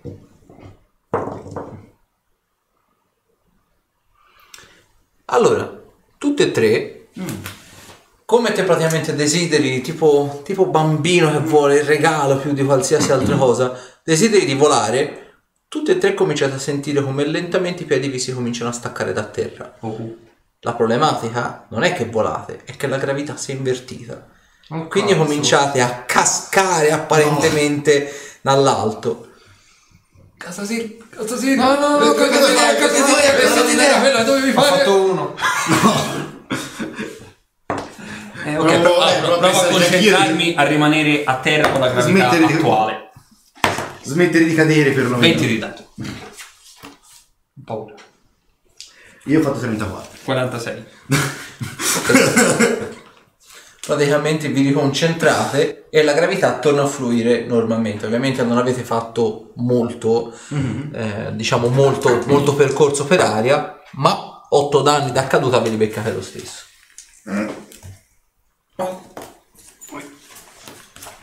Eh no, eh, allora mi sa che noi siamo nel reame del sogno. Ok. Allora. Dobbiamo capire quello che sta succedendo.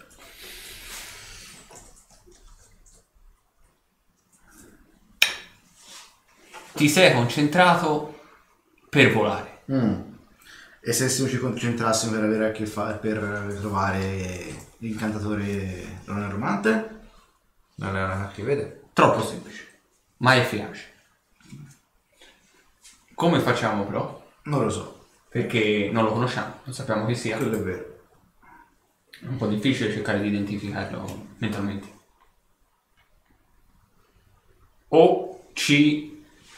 Potremmo fare però una cosa. Potremmo provare a concentrarci per individuare una forma vivente nei paraggi. Anche. Mm, Che una può specie essere- di individuazione Sì. del magico. Perché no? Potremmo... Facciamo così. Concentriamoci Voglio- tutti e tre insieme Esatto. sulla cosa vivente più vicina che c'è. Attorno a noi. attorno a noi. Mhm. Vediamo che ne esce fuori. 17. Eh, 24. 33. Sì, scusa, 34. 33. 3... 34. 33? 33. Nemmeno a farla apposta. allora, vi No, concentrate 40. tutti... Come? 46. Vabbè. Vi concentrate tutti quanti e apparentemente sentite tipo brulicare da sotto il terreno. Cominciate a vedere il terreno che piano piano comincia a smuoversi. I ciuffi d'erba si staccano perché ovviamente non hanno le radici che li piantano per terra. E vedete che si crea una gigantesca, un'enorme fossa dal terreno.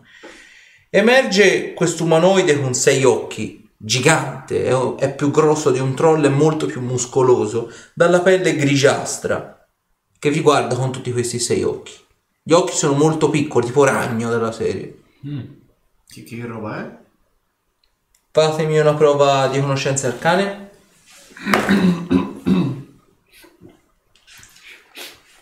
20. 36. 36, 23. Allora, eh, per te, Arthur, te- ah, tutte e due sapete che è uno squartatore grigio. Ale. Dal nome. Sono creature generalmente neutrali.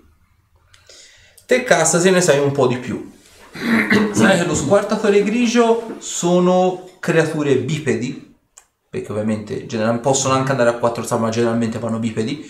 Hanno la struttura come eh, muscolatura incredibilmente simile a quella che può essere un troll, semplicemente sono molto più aggraziati e hanno un'enorme forza non solo muscolare ma anche resistenza molto più elevata rispetto a quella di un troll.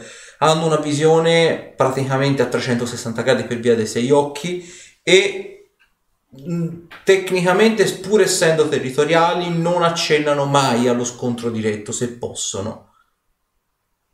La, eh, il- l'ambiente, diciamo, di preferenza di queste creature generalmente sono le paludi temperate.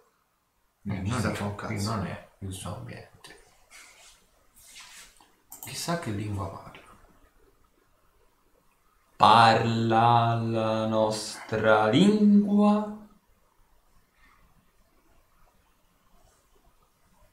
Vi guarda, ma non risponde. Cioè, ora. Ah, ce L'ultima sei? volta, sì, l'ultima No. volta. Sì, l'avevo dato a te. Sì. Sì, sì, sì. sì. Eh sì, l'ultima volta l'avevo dato a te. Te ti metti Guarda. il ciondolo e noti praticamente una cosa. Lo squartatore grigio si fa grande come una formica e non è lo squartatore grigio che si è rimpicciolito, siete diventati voi, alti più o meno su una sessantina di metri. Tutto intorno, e adesso vedete da molto più in alto, la prateria si estende per chilometri e chilometri e chilometri a vista. Tutta solo prateria. Dov'è finito qualcosa? Vado a prenderlo con due dita, proprio il più delicatamente possibile. E me lo poggio sulla mano. Lui ovviamente vedi che va sul bordo della mano. No, no, calmo, calmo, calmo, calmo, calmo. Cosa fai? E provo a parlargli in svariate lingue, tipo gnomesco, goblin, orchesco, che non trovo quella giusta. Tipo, come ci fai? No, Dai, con le formiche sì. Qua la mano. Buoni. 4 in 5. Allora, parla in gigante. Oh. E do- Domanda facile facile. Hai visto delle streghe in zona?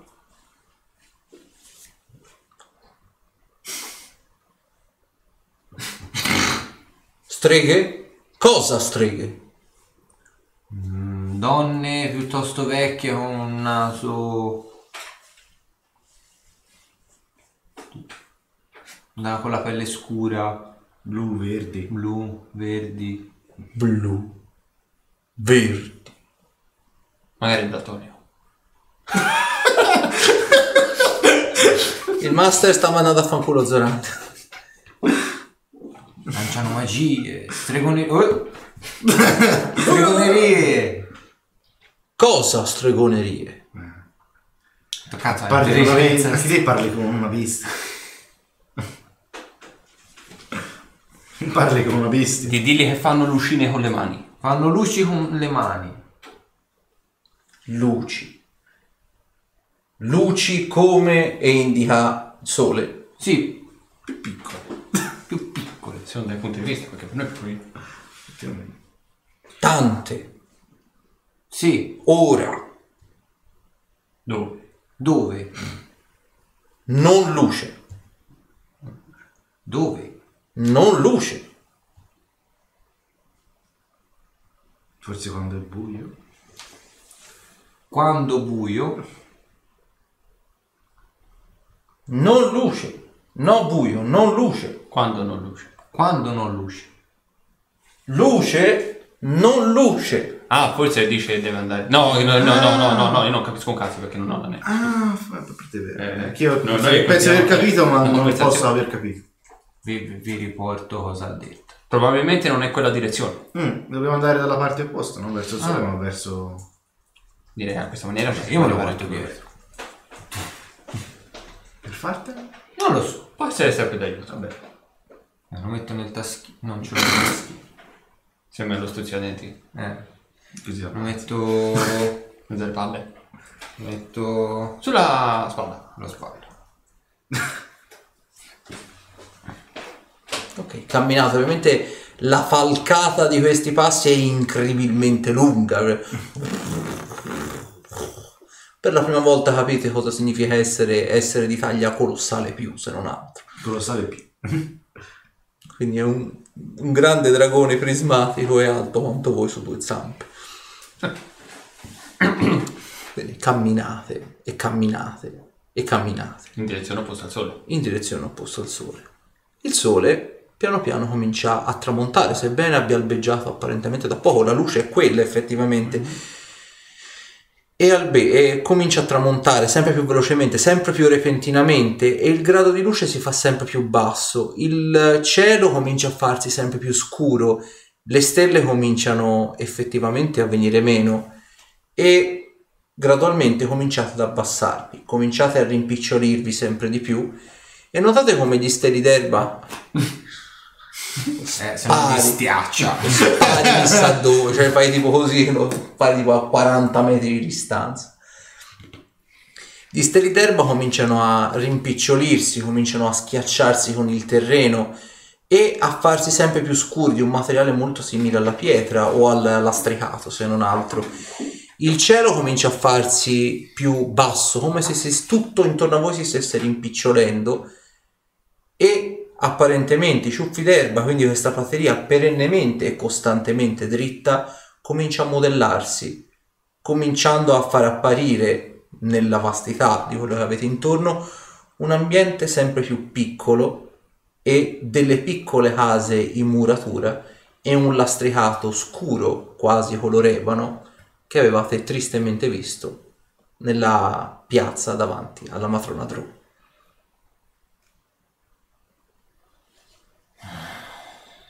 Le case sono le stesse, il piazzale è lo stesso e per terra notate tante sagome, non solo dei nemici, ma anche apparentemente di quelli che sembrerebbero essere dei vostri compagni. Anzi, guardando più in là, vedete un combattimento molto a rallentatore, quasi come se steste rivivendo piano piano tutte quelle fasi del combattimento ad una velocità insolitamente più ridotta, appunto come potrebbe essere nel peggiore degli incubi, dopo, che rivivi una cosa traumatica all'esasperazione, quasi a, veder, a farti notare ogni singolo frangente di quell'attimo drammatico. E notate come per terra ci sia aggrovigliato alla matrona Drow il buon Orkir. E notate anche le vostre sagome, quindi Zorander disteso per terra è stato catatonico, Arthur poco più avanti. Mi metto davanti. A coprire la scena. Allora mi fai a questo punto una prova di percepire intenzioni, ti ovviamente raggirare per coprire la vicenda.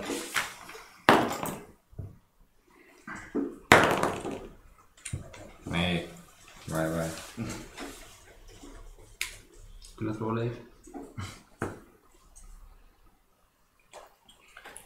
25.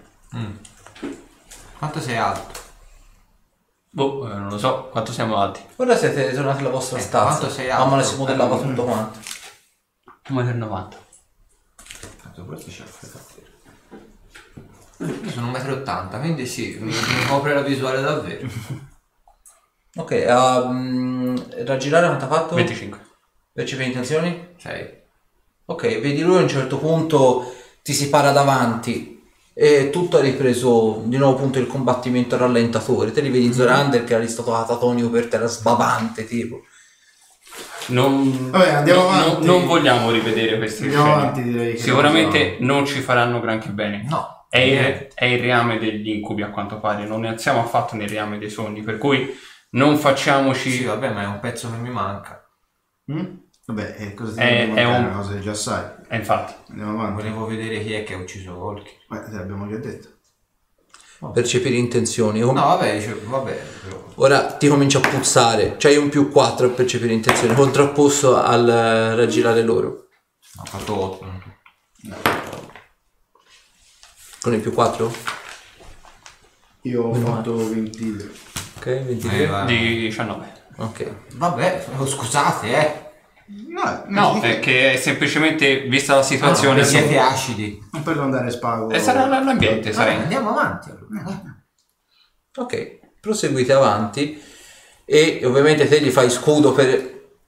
con la coda dell'occhio, comunque ora te praticamente tieni d'occhio lui. Sì. Te Arthur lo vedi e vedi proprio la scena rallentatore di nuovo di quando lui prende, prende proprio la mira cercando di puntare la matrona Drew, alza la spada e mena il fendente, soltanto in lotta si rigirano e la schiena che colpisce non è quella della matrona Drew ma è quella di Olkir. Vedi proprio fisicamente, te non c'eri così vicino durante la Sì, sì, lotta, sì. vedi proprio quando lui pre- gli pianta il primo fendente, vedi che la spada a un certo punto si blocca e comincia a tremare, come se avesse trovato qualcosa di duro sulla strada ed è ovviamente la vertebra.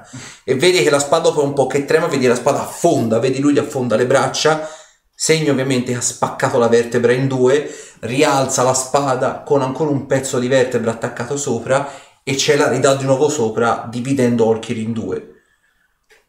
Quindi la rivedi da vicino ed era una cosa non macabra, peggio.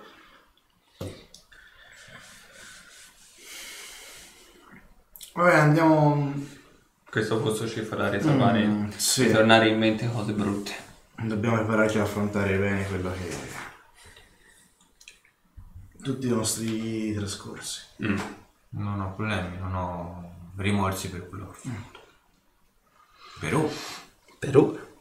Riuscite da quella che era la cittadina Drò e rimboccate quello che era il cunicolo del sottosuolo che vi portava infine all'uscita proprio del sottosuolo.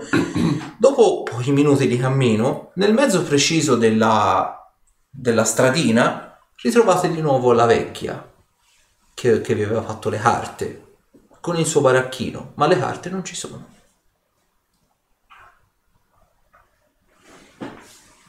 Guarda in vostra direzione ma rimane in silenzio, Lei è sempre storpia come l'abbiamo trovata nel sottosuolo. senza occhi né gambe. eh, faccio per avvicinare. Sì, anch'io mi avvicino. Oh, quindi ci ha visto? Con, in realtà con fare un po' circospetto.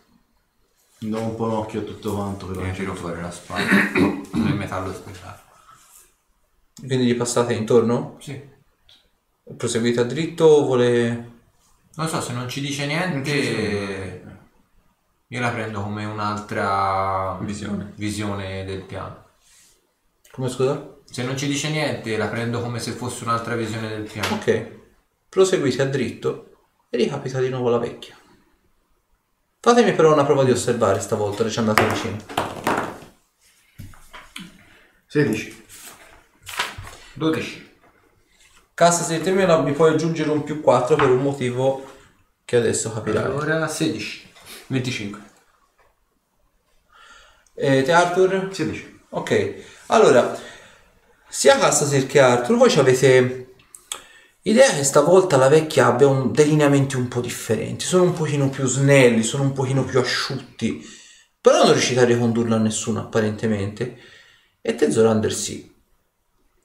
E Kyla è invecchiata, ma di parecchio anche. La pelle è grinzosa, la pelle è tirata, le mani sono rugose. È come, sempre senza occhi e con le gambe maciullate, ma è fisicamente la stessa vecchia ma con i lineamenti di Kyla. Questo reame comincia a non piacere. Qualcosa non mi torna in quella vecchia. Mm, Immaginati la persona che ami tra 50 anni. È ancora così. È un'elfa. Per 50 anni è ancora come... Allora parliamo di 200-300 anni. Rimane il fatto che quella è allineamenti di. Ci butto un occhio anch'io. Ora che lui ve l'ha detto, ci sta. Non so tra quanto tempo, effettivamente.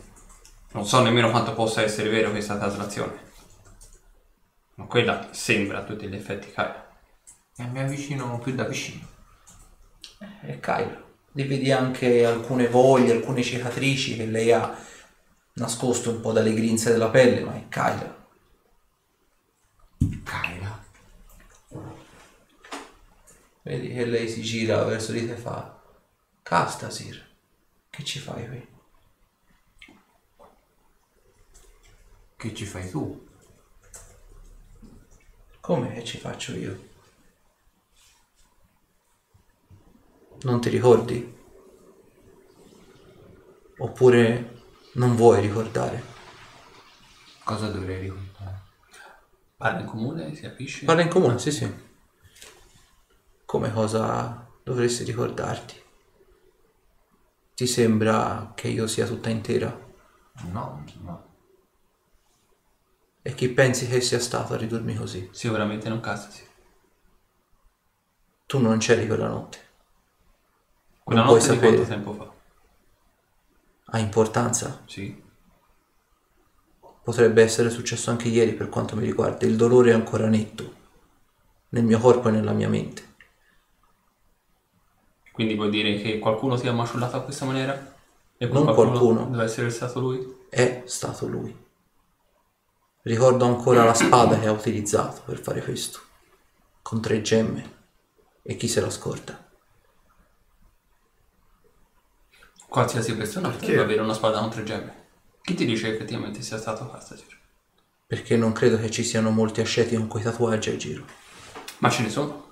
Vabbè, è un'altra delle visioni di questo mondo, passiamo oltre. Sperando di non rincontrarla un'altra volta. Quindi vai a dritto, cioè te, te ne dissoci. Ok. Sì. Ok, proseguite a dritto, il corridoio si fa leggermente più, più ampio. Vedete c'è un piccolo stanzino, sentite il rumore di un martello che colpisce qualcosa di metallo, presumibilmente una forgia, una spada, quindi rumore appunto di forgia, se non altro. Ting, ting, ting, ting. Ma mi viene in mente una cosa. Kyla ha per caso paura che tu le faccia del male? No. Il suo incubo più grande potrebbe essere questo. Casomai è il mio incubo eh. più grande. Eh. Perfetto. E infatti l'ho ignorato. No, era per capire se effettivamente la mia idea era corretta o meno. Qual è la tua altra paura? Che proviene dalle forge? Probabilmente di perdere l'ultimo pezzo della mia famiglia originaria. Ok. In realtà la mia più grande paura è un'altra, ma non mi va di parlarne adesso. No, tanto penso che prima o poi uscirà fuori. Comunque io Dobbiamo affrontare. Andate a dritto sempre? Andando a dritto vedete c'è questa specie di nebbia, quasi, anzi è una specie tipo di banco di vapore per così dire. C'è un gran caldo, lo sentite proprio è la classica da fucina, con la fucina sparata al massimo. E di spalle vedete quest'uomo con questa armatura similare a quella di Cassatin, quindi comunque sia questa armatura assemblabile con molte placche staccate. Sembra un'armatura apparentemente in disuso, che non viene più disassemblata e assemblata, o anche se si disassembla, sembra quasi aver perso molti pezzi. Vedete che l'uomo è di spalle e martella, martella a un ritmo costante, serrato. Ed è ovviamente nel buio della forgia. La, la stazza e l'altezza è piuttosto simile a quella di Castasi.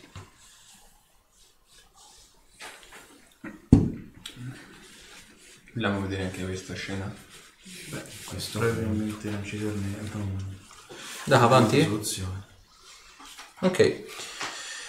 Andate avanti, vedete la, la caverna termina di colpo, come se apparentemente foste passati ad uno stadio successivo. No, io volevo... Ah, pensavo, no, ah, pensavo voleste interagire con... Ah, eh, ho capito, fabbro. passate avanti. ok. No, volevo interagire col fabbro. Allora, te gli giri intorno e vedi il Castasir probabilmente di 40 o 50 anni dopo.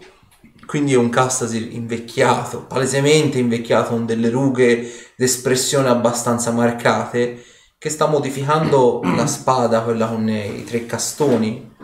La sta modificando soprattutto nella parte della lama più in basso, invece di una lama bella liscia, non curva, ma una lama diciamo standard, la sta facendo seghettata, proprio inerente per strappare la carne, per seghettare.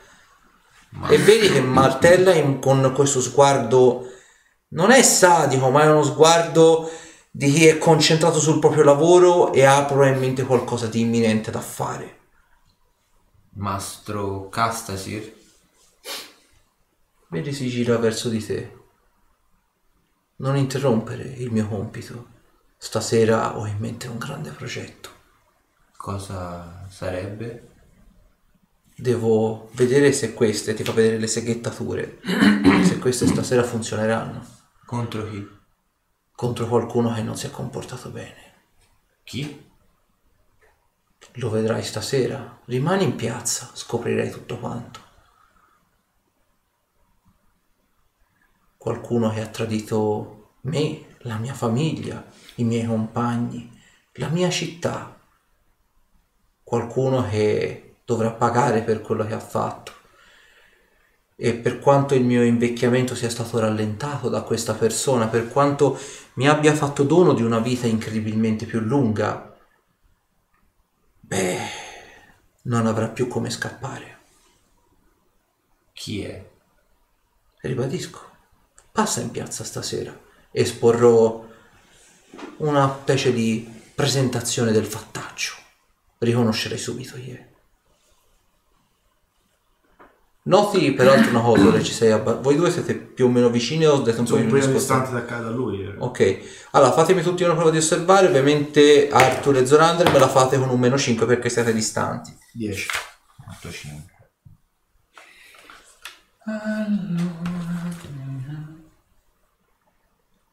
24.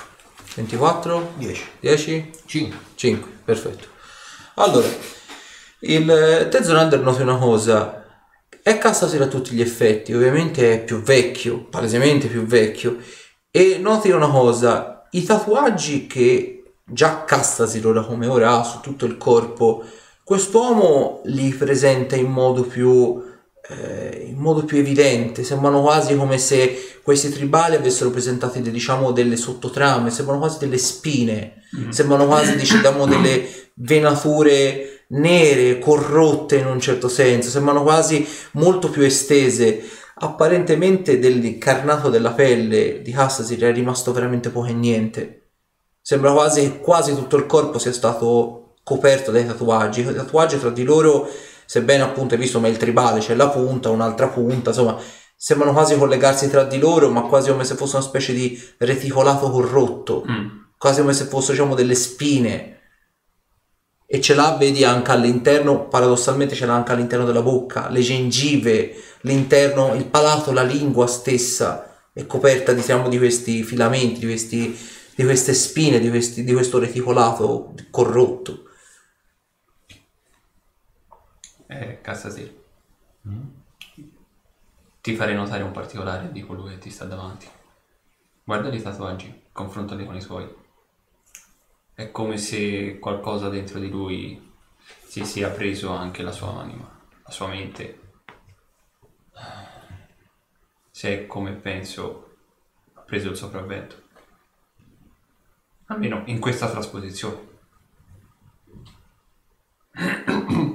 È malvagia, no? Quello che ha detto e quello che probabilmente ha fatto non è quello che faresti te effettivamente. Lo farai. E come se lo farai? Beh, ognuno è l'artefice del proprio vivere e del proprio destino. Tu sai quello che puoi e non puoi diventare e sicuramente non diventerai uno di questi. Quindi direi che possiamo anche proseguire. Voglio vedere di che cosa sta parlando. Lo sai benissimo di cosa sta parlando. Hai visto il pre. Esatto. Non vedere anche come va la storia nei punti salienti Non è del suo bisogno. essere. Non è una cosa di cui hai bisogno, anzi, tutto il contrario. Non è comunque questa la paura più grande perché so che non succederà. Appunto, ma qui siamo in un reame che non è Hai nostro. capito? Schifosa. E faccio per dargli una testata. Vai, fammi tiro per colpire. Bella pezza.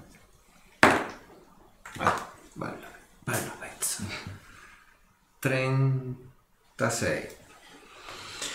Allora, vedi che non si sposta nemmeno, recepisce il colpo e te senti una cosa, senti proprio, lo sentite peraltro anche voi, ma te a maggior ragione perché gli molli la testata, come gli vai a tirare la, te- la testata, senti che generalmente osso contro osso dovrebbe insomma sentirsi un bel tonfo, qui senti proprio come se la, la parte del cranio si fosse quasi sgretolata, tanto è corrotto questo essere.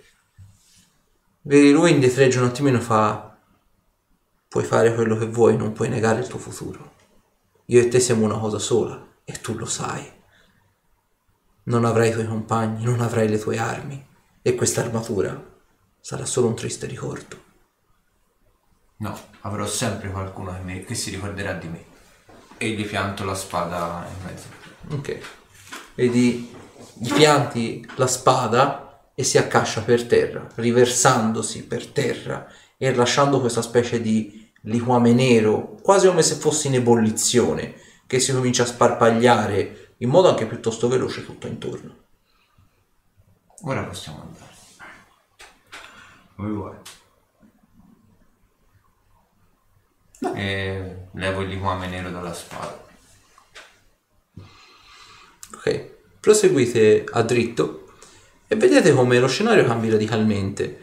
Vedete il, questa, il corridoio dritto diciamo, della caverna, quindi diciamo che sia non più lastricato ma inciottolato, e vedete quasi un passo dopo Arena, o meglio Arena Cittadina, Viale Cittadino, sembra apparentemente Sarim, vedete ci sono persone che banchettano in mezzo di strada, sembra quasi una specie di fiera cittadina.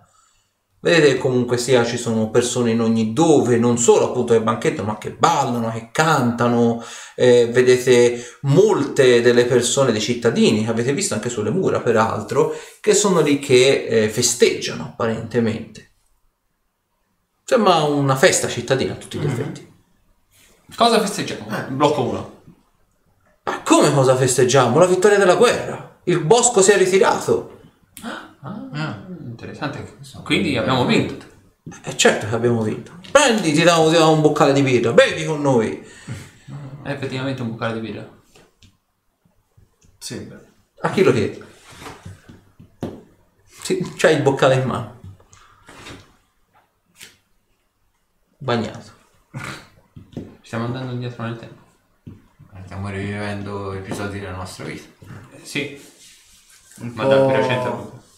Un po' alterati. Stiamo andando fino a... No, in realtà... Eh, La, la vecchia l'abbiamo trovata ora. Sì. Sì. Ora c'è la, la vittoria a Sari. Vediamo, andiamo avanti. Vuoi gridare? No. Non mica tanto di... Rovescio. E fa, perché sprechi della buona birra? Perché il tempo per la vittoria non è fatto solo e esclusivamente di bevande alcoliche. E di festeggiamenti. E sentite peraltro arriva Kurt e ti molla una spallata incredibile e fa Zorander sei il solito lecca piselli di solito.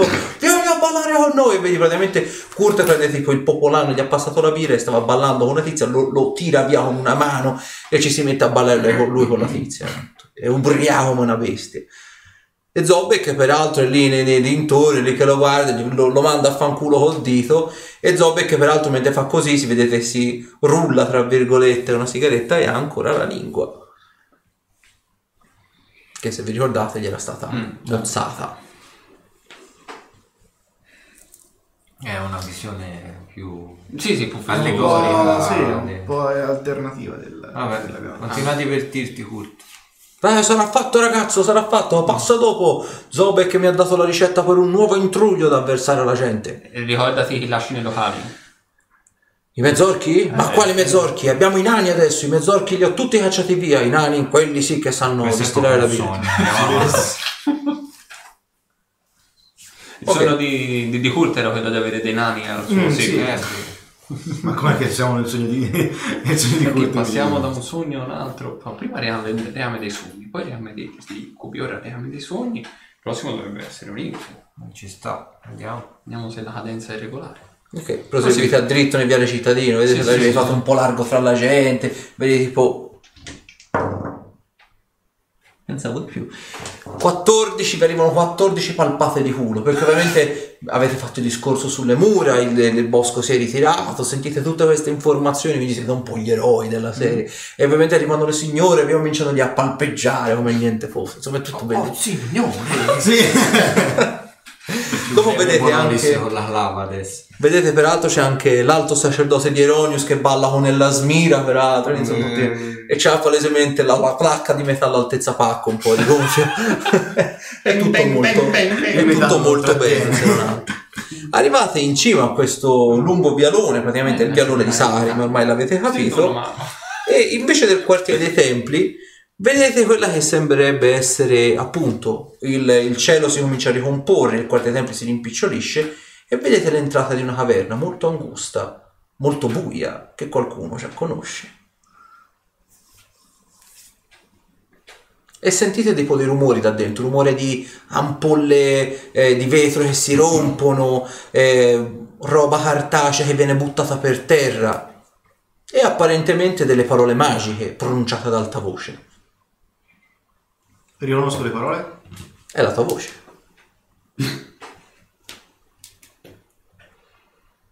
Voi siete ancora fuori dalla caverna e ovviamente c'è il crinale di roccia a strapiombo verso il mare. Riconosciamo la voce noi o no? È la sua. Ah, ma tutti Non riconoscete le parole magiche, No, ovviamente, certo. vedete- però sentite la sua voce. Ma questa voce Gli sembra... illustro come passare... come arrivare alla caverna. Ok. Seguite le sue Eh. indicazioni. Paura di quello che verrà fuori. Eh, Secondo le pronostico questo dovrebbe essere... La caverna già la conosco. In realtà ci siamo già stati con qualcuno di voi. O meno. Ah, Forse certo. era con Asher. Veniamo dentro, dici. Occhio a quello che vedo. Ok.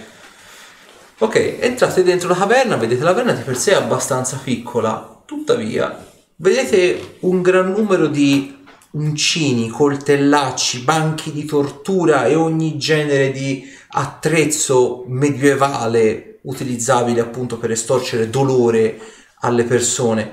Per terra notate un gran, lib- un gran numero di libri buttati per terra, ampolle spaccate e quant'altro.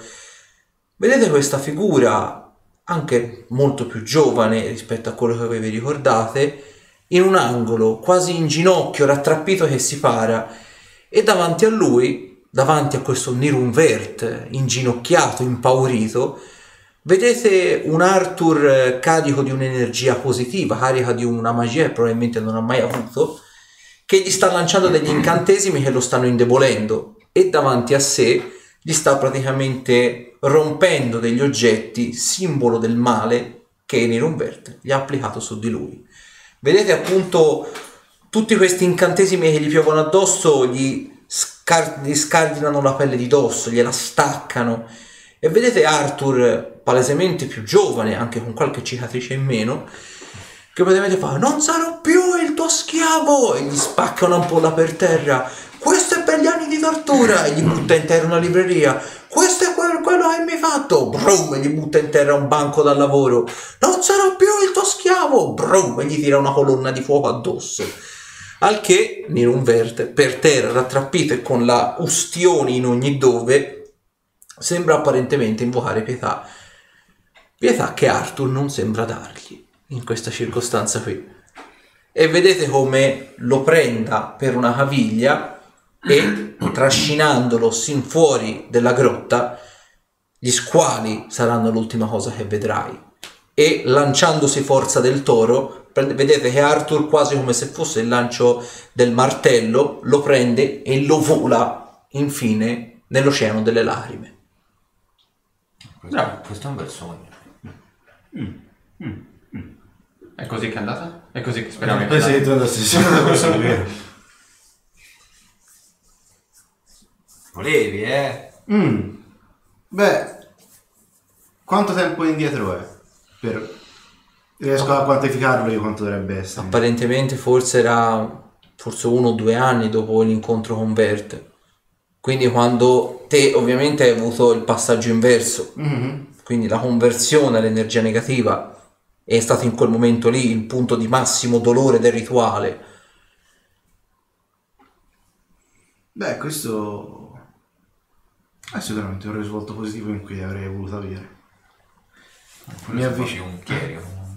Sì, cerco di distinguere se c'è qualche simbolo alle- addosso alle mie vesti oppure no. Apparentemente vedi che c'è un simbolo sacro, però sembra essere sotto la veste. Vedi una veste peraltro logora, spaccata in più punti, scucita.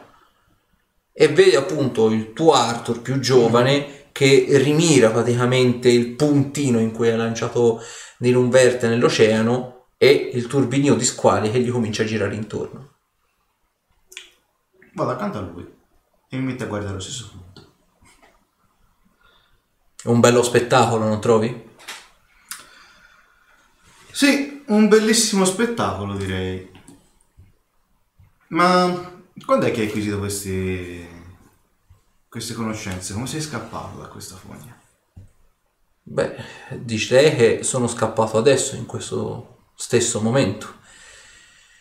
In quei momenti, prima di adesso, in cui praticamente il dolore era talmente tanto da desiderare la morte, la stessa dea di Rubino mi ha fatto, mi ha mostrato un po' il cammino. Non era la mia morte che doveva incombere, era la morte di qualcun altro. Quindi mi ha dato il potere giusto per poterlo combattere. Beh, sei stato sicuramente la versione più fortunata di me sotto questo punto di vista. E adesso che ti sei liberato di lui, cosa intendi fare? Voglio tornare dai miei cari, voglio sistemare delle vecchie faccende, voglio sistemarmi, voglio mettere su famiglia, voglio utilizzare il potere che la dea di Rubino mi ha concesso per sistemare le cose e cercare di combattere un po' la superstizione che dilaga nel mondo. Sarà un sogno stupido, certo, ma tanto vale provarci. Beh, rimane comunque un bel sogno. E se ti può essere di incoraggiamento, sappi che hai qualcuno dalla tua parte. Spero siano dei compagni validi. Avrai sicuramente dei compagni, degli ottimi compagni al tuo fianco. Non so chi saranno, il tuo percorso magari discosterà dal mio, ma se anche un po' si avvicinerà, sono sicuro che avrai degli ottimi compagni al tuo fianco con cui proseguire e portare avanti questo ideale. Beh, torna pure... Dove tornerai quindi adesso? È una bella domanda. In tutta onestà è veramente una bella domanda. Ho molte tappe da fare e molto tempo per farle, quindi mi prenderò il mio tempo. Tornerai a Berim o vai a, andrai a Odin? Penso che una tappa belli me la farò. Credo sia doverosa. Beh, mm, continua a rimirare quell'altro che sta affogando. Sì, sì, vedi l'acqua si tinge di rosso, peraltro. Arthur, Occhio però, quel tizio è più coriaceo di quanto tu pensi. Ah, la caccia ai suoi filatteri è uno dei compiti che mi sono prospettato. Anche l'emissario di Malagard è sulla mia lista. Sarà anche lui una pedina in meno su questa grande scacchiera del male. Beh, Arthur, sì?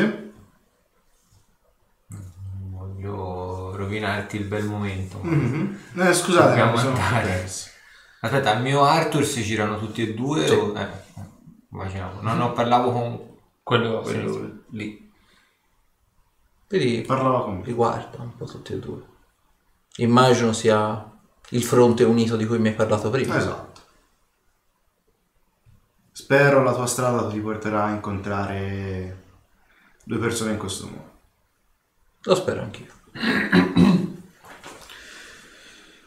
Per il resto, buona caccia, Arthur. Buona caccia a te, Arthur.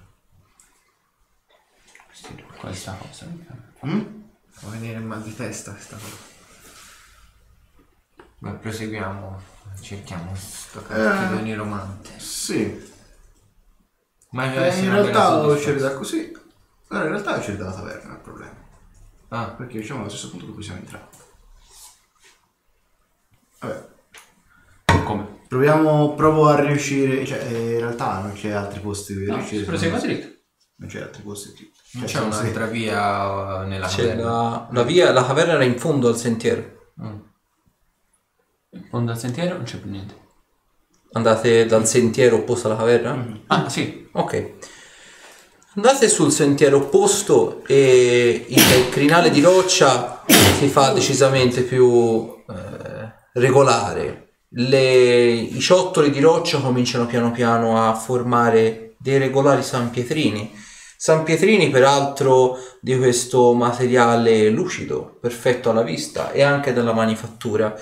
Notate come i sanpietrini, come anche il crinale di roccia, andasse quantomeno, vadano più o meno a salire e eh, vedete come al curvare il crinale di roccia ci sia un bel po' di gente lì in attesa. Guardandovi intorno vedete che il quartiere dei templi di Sarim è una giornata buia, è una giornata triste. E notate peraltro come tutta quanta la gente sia disposta in cerchio in- nella piazza del quartiere dei templi e sta né più nemmeno assistendo a quello che diversi mesi, anzi all'inizio diciamo della campagna in sé per sé, è successo a Sarim. Sul patibolo legato alla pira c'è ovviamente Arthur, pronto per essere messo sul rogo. La gente di Sarim, notate come incoraggi alla lapidazione prima del rogo, incoraggia a uccidere il necromante con ogni genere di offesa, con ogni genere di eh, comando verso l'umiliazione, verso la carneficina, verso la barbarie, perché ovviamente il necromante è il male, il necromante è quello che va sconfitto affinché torni a fluire il bene in tutti i canali. E rivedete Zorander, rivedete Hastasir e rivedete anche Ashart. Ashart che però è insieme al grande sacerdote di Pelor e al grande sacerdote di Eronius qualche passo avanti alla pira. Il gran sacerdote di Eronius prende la parola e con un tono solenne comincia la- il discorso. Cittadini di Sacrim, oggi siamo qui riuniti per fare una cosa che ormai da tempo ci eravamo prefissati, combattere il male ancora una volta. Qui, e lo indica, vedete legato a questa pira il necromante, il vessillo del male, il demonio in persona, che più che mai sul piano materiale ha spadroneggiato, ha portato morte, ha portato dolore, ha portato privazione. Ebbene, oggi qui, in nome di Dio, in nome di tutti gli dei e non solo del mio, noi diamo fuoco alla sua carne affinché la sua anima venga epurata dal fuoco e ovviamente abbia pace nell'aldilà, ammesso e non concesso che ci sia un aldilà per anime così empie. Quindi, in nome di Eronius, io do fuoco alla tua carne, Arthur il necromante. Anzi, e gli mette la, la, la pira, gli dà fuoco. Ovviamente è una scena cruda. Perché vedete ovviamente Arthur che è stato quantomeno, almeno i piedi, sono stati cosparsi d'olio e le fiamme divampano. E sentite Arthur urlare in un modo tremendo, agghiacciante, quanto di più crudo abbiate mai visto in vita vostra. Anche perché di roghi non è che ne abbiate visti molti, uno o due forse. Ma vedere il rogo di un vostro compagno, sapendo com'è andata nella vostra linea temporale, è una cosa brutta. E notate peraltro una cosa, Ashart in tutto questo sembra soddisfatto del proprio lavoro e porta addosso un abito cerimoniale degno del cardinale che è. E noi? Io e lui?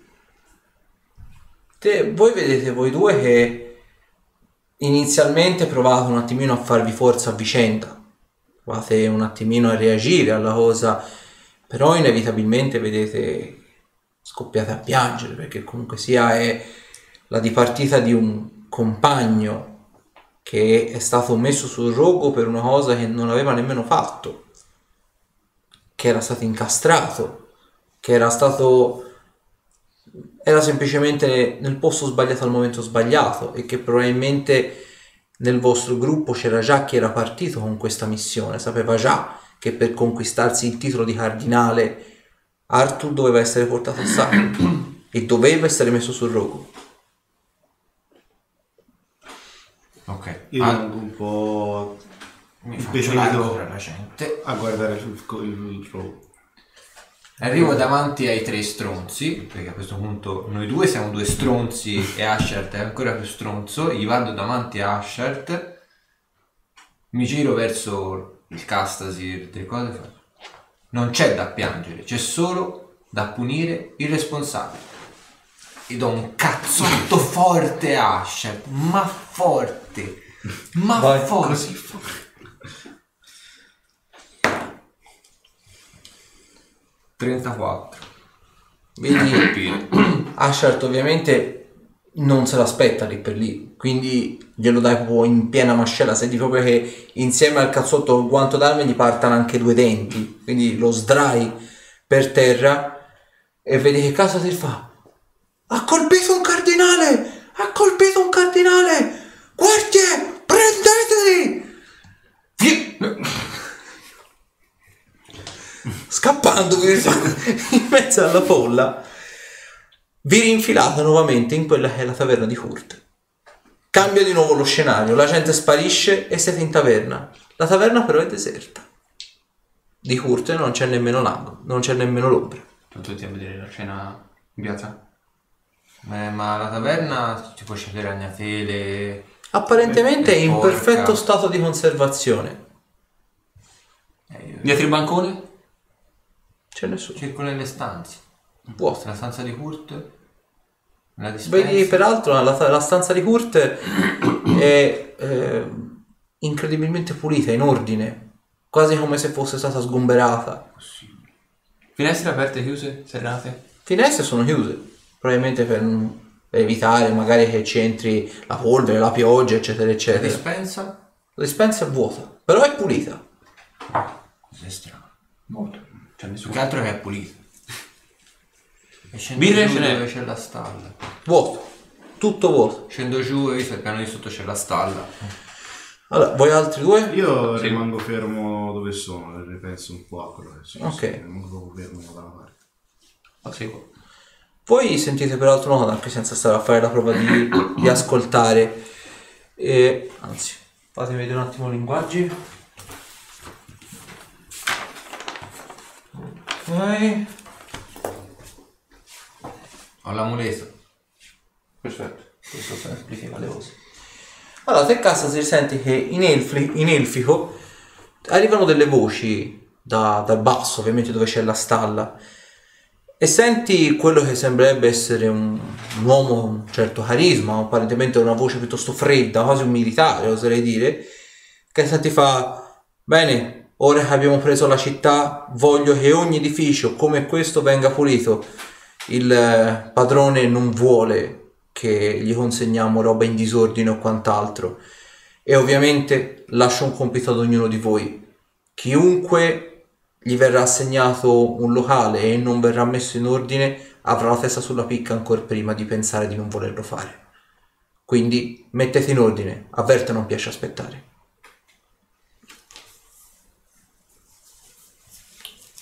Scenario se avesse vinto il bosco.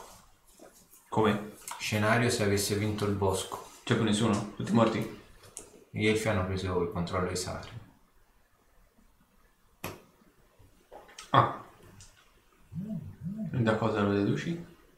E c'è un generale elfico qua sotto che sta dando disposizione di occupare tutte le abitazioni e, e attività commerciali. Ah, il lamentio era questo. Ah, ok. Fatemi a questo punto una prova di ascoltare. 7. Puoi dire 49. 22. Allora, te sei lì che continui a vedere la taverna, casa, se ne vedi la desolazione, apparentemente capisci perché si è tirato a lucido. No, la polvere non c'è nemmeno perché è stato appena rimesso a lucido tutto quanto. E te Zorander senti, ma è una cosa proprio debole, è un lamento debole. Senti il lamento di Kurt. E fa, che cosa volete fare alla mia taverna? È tutta la mia vita, è tutto il mio mondo. Voi non sapete cosa... do-" E senti tipo rumore di qualcosa che lo colpisce apparentemente sulla mascella o quantomeno insomma in modo che si cheti. Parole in elfico. Che non Capisci? comprendo. E fa... Eh, smettetela di parlare questa sporca lingua. Parlate in comune se avete i coglioni. Parlate... E senti tipo qualcosa di apparentemente tagliato e senti tipo... Tossisce. E senti il rumore di... Ok. Beh, eh, in questo universo, qualora le cose fo- fossero andate in questo modo, sai che Kurt, per Kurt questa stanza è tutto, si sarebbe sicuramente opposto. Purtroppo non avrebbe fatto una bella fine. Esatto. Ora come andiamo avanti? Usciamo dalla taverna. No, prima di tutto dobbiamo dipendere Arthur. Ah. Ehi. Andiamo in piazza. Arthur. Eh? Ci conviene Sì, no. andare. Sì. Non pensare a quello che hai visto prima, era solo un incubo. Un sogno, sul mio punto di vista. Sì, sì, no, è che mh, tutte le volte ripenso a chi è stato messo sul rogo al posto mio. e Vabbè, alla fine noi abbiamo fatto comunque tutte le bene. volte mi domando se sarebbe stato giusto che fosse andato in questo modo. Sicuramente pensala così. Se, a quel, se al posto di quel ragazzo fossi stato tu, ci fossi stato tu, sicuramente la cosa non sarebbe cambiata. Avrebbero cercato e trovato un altro necromante da dare a fuoco. Per cui, Sì, no, magari sarebbero evitate tutte quelle reazioni in catena, no? Non ci sarebbe stata la guerra, non è detto. non avremo... non avremmo ricacciato Loki né- su Asgard. Se, non- se non c'eri te. Non saremo nuovamente qui tutte e tre insieme. Non avremmo... No, quello fa sempre parte delle, cose. Insomma, È vero che tante cose negative ci sono state, ma, in realtà solo la guerra. ma le cose positive, infatti, stavo dicendo proprio questo, sono, sono maggiori. Mm, Non lo so. eh, Non ti portare un fardello che non è completamente tuo. Fine. me ne faccio comunque sempre una colpa di questa cosa. qui. Abbiamo posto rimedio anche a quella, sai? Non proprio. Non, non mi passerà mai questa questa cosa. Mm, Debito che di sangue verso le persone che sono finite a rogo, che sono morte per colpa mia, è un fardello che mi rimarrà sempre addosso. Questo è E giusto, però- pensare che io una cosa così avrebbe potuto modificare il percorso non solo mio ma tante altre vite mi fa sempre pensare. Ti ripeto, questo è più che giusto, ma così facendo rischiamo di dare più frecce all'arco del nemico. Sì, sì, questo è vero. Propongo di proseguire. Sì, Più riesce ad insinuare il dubbio, peggio. sì, sì. sì, sì. Proseguiamo. Ok, quindi uscite dalla taverna. Usciamo dalla taverna.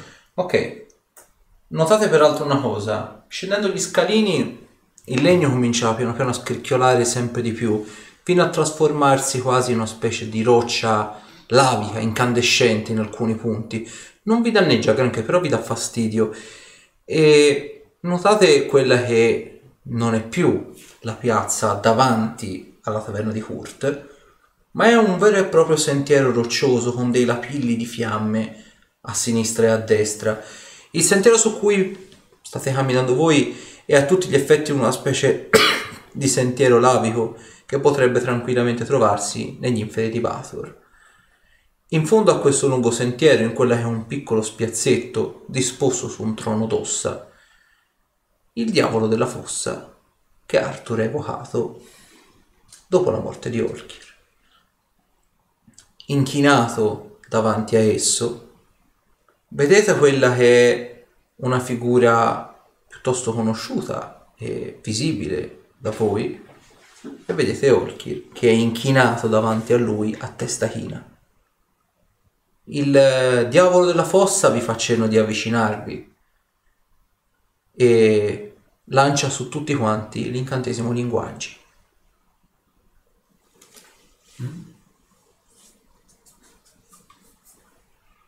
A cosa dobbiamo questo invito? Beh, lo avete desiderato tanto, voglio dire.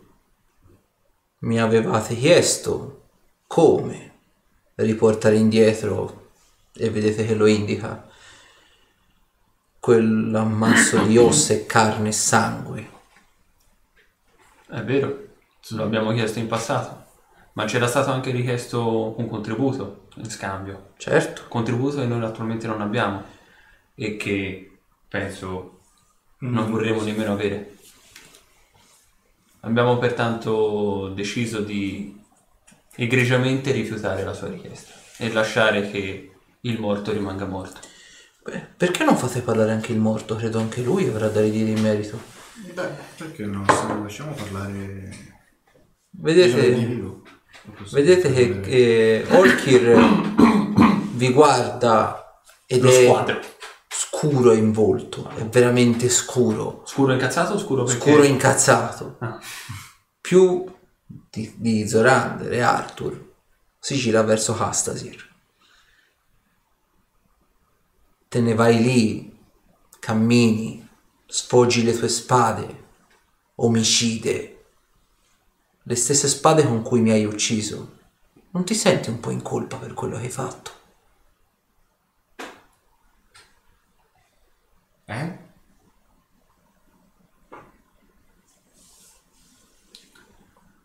Fai anche il finto tonto. Mi hai diviso in due e fai anche il finto tonto. Questi trucchi sono un po' fievoli al momento. Una prova di percepimento insieme. Uno! Sta dicendo il vero. Sono trucchi un po' di po' banali. Perché Che storia è questa? Eh? Che storia è questa? Pre- il diavolo della fossa. Che storia è questa? Credo che i tuoi compagni dovrebbero darti delle spiegazioni. C'è qualcosa che non ti torna? C'è qualcosa che ti sfugge? Credo che la realtà dei fatti sia un'altra rispetto a quella che ti hanno raccontato. Non credi? Questo è solo un altro incubo. Fatti da parte. Tu non esisti. Faccio, pa- faccio praticamente per passarli attraverso. A lui e a Olkir. Vedi, Olkir bene o male era accanto a voi, quindi tecnicamente non c'è bisogno di oltrepassarlo. Quanto al Balor, vedi che gli vai appunto per passare oltre, senti che poco prima del trono di, di Ossa, vedi lui era seduto e gli rimbalzi contro quella che è questa gigantesca coscia e lui con una pedata ti ributta indietro. Sono molto più reale di quello che pensi. bisogna stare attenti quando si lanciano certi ceneri di magie. Spesso è la magia stessa che si ritorce contro. Spesso un desiderio pronunciato nell'ombra si ritorce contro. Dico bene, Arthur? Che cosa- cosa, vorresti dire? Stai insinuando? Dico che se voleste, e se volessimo tutti quanti, potrei lanciare un incantesimo per fare in modo che nessuno sotto una simpatica cupola potesse mentire. E potrei fare delle domande se avete la coscienza limpida. Non dovreste aver paura di questo processo. A che pro questo processo? Raccontare la verità al vostro amico è sleale raccontare bugie. No, non è una cosa che fa parte della sua cognizione attualmente. Della sua come Castasir, No, no, della sua come lei essere qui presente. perché rinunciare allora? Se non avete niente da nascondere, Possiamo andare oltre, è inutile stare a parlare con questo coso. Infatti, Beh, Possiamo siamo tornare anche indietro. Le stesse idee. Andare oltre. Di là. Beh, Castasir, scegli pure di credere o non credere alle mie parole, ma quando noterai che ci sono un po' troppe cose che non tornano, sappi che il diavolo non sono io, ne hai ben due accanto. Celare la morte di un compagno è molto più sleale rispetto a quello che un diavolo potrebbe fare. La morte non è Raccontare celata cazzate da anche nessuno, la morte è davanti a tutti quanti. È vero, la morte è anche lì e gli indica la spada. Hai trovato per caso del sangue più anormale rispetto a quello dei Drow? Sangue Diciamo, umano. diciamo magari. che questa conversazione attualmente finisce. Sangue umanoide è uguale per tutti. Credi pure alle parole dei tuoi compagni o alle mie. In questa circostanza la mia intenzione era quella di rivelare la verità. Mi piace sempre vedere gli umani che nascondono la verità per qualche centinaio di monete d'oro o per pararsi il culo. Il fatto stesso che i tuoi compagni stiano declinando l'argomento non ti puzza? Non ti Mi piace insospettisce? fidarmi dei miei compagni. Fai pure, la coscienza è la tua. Sappi che hai soltanto un tuo compagno sulla coscienza. Nessuno qui ha il compagno sulle spalle di nessun altro, né tantomeno sulla coscienza, né tantomeno si pecca. Ma noi stiamo ancora sta- dando ascolto a una cosa, a un parto della nostra immaginazione. Andiamo avanti Non andiamo. e poi magari ne riparliamo. Andiamo, andiamo. Vedete Possiamo voi- passare adesso? Grazie. Prego, fate pure. Sarà il piano stesso a dirvi la verità, Perché lo vorrà lei? perché lo vuole il piano. Non pensavo che fosse il piano della verità questo, pensavo fosse il piano degli incubi. Cioè delle paure più assurde. Andiamo comunque direi. Possiamo proseguire oltre. Vedi, prima di svanire, il diavolo della fossa ti si avvicina con questo testone gigante infiammato e ti fa... E chi ti dice che la paura di uno di voi non sia quella di rimanere da solo? Ma può darsi. La solitudine è sempre paurosa. Dopodiché svanisce, come anche il trono, dietro di sé, e davanti a voi si ripropone di nuovo il combattimento nella piazza Dru.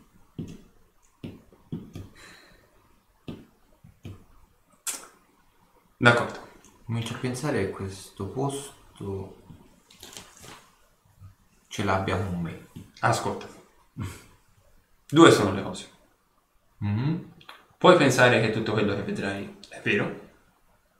Puoi pensare che tutto quello che vedrai è vero e falso alla stessa maniera. Eh?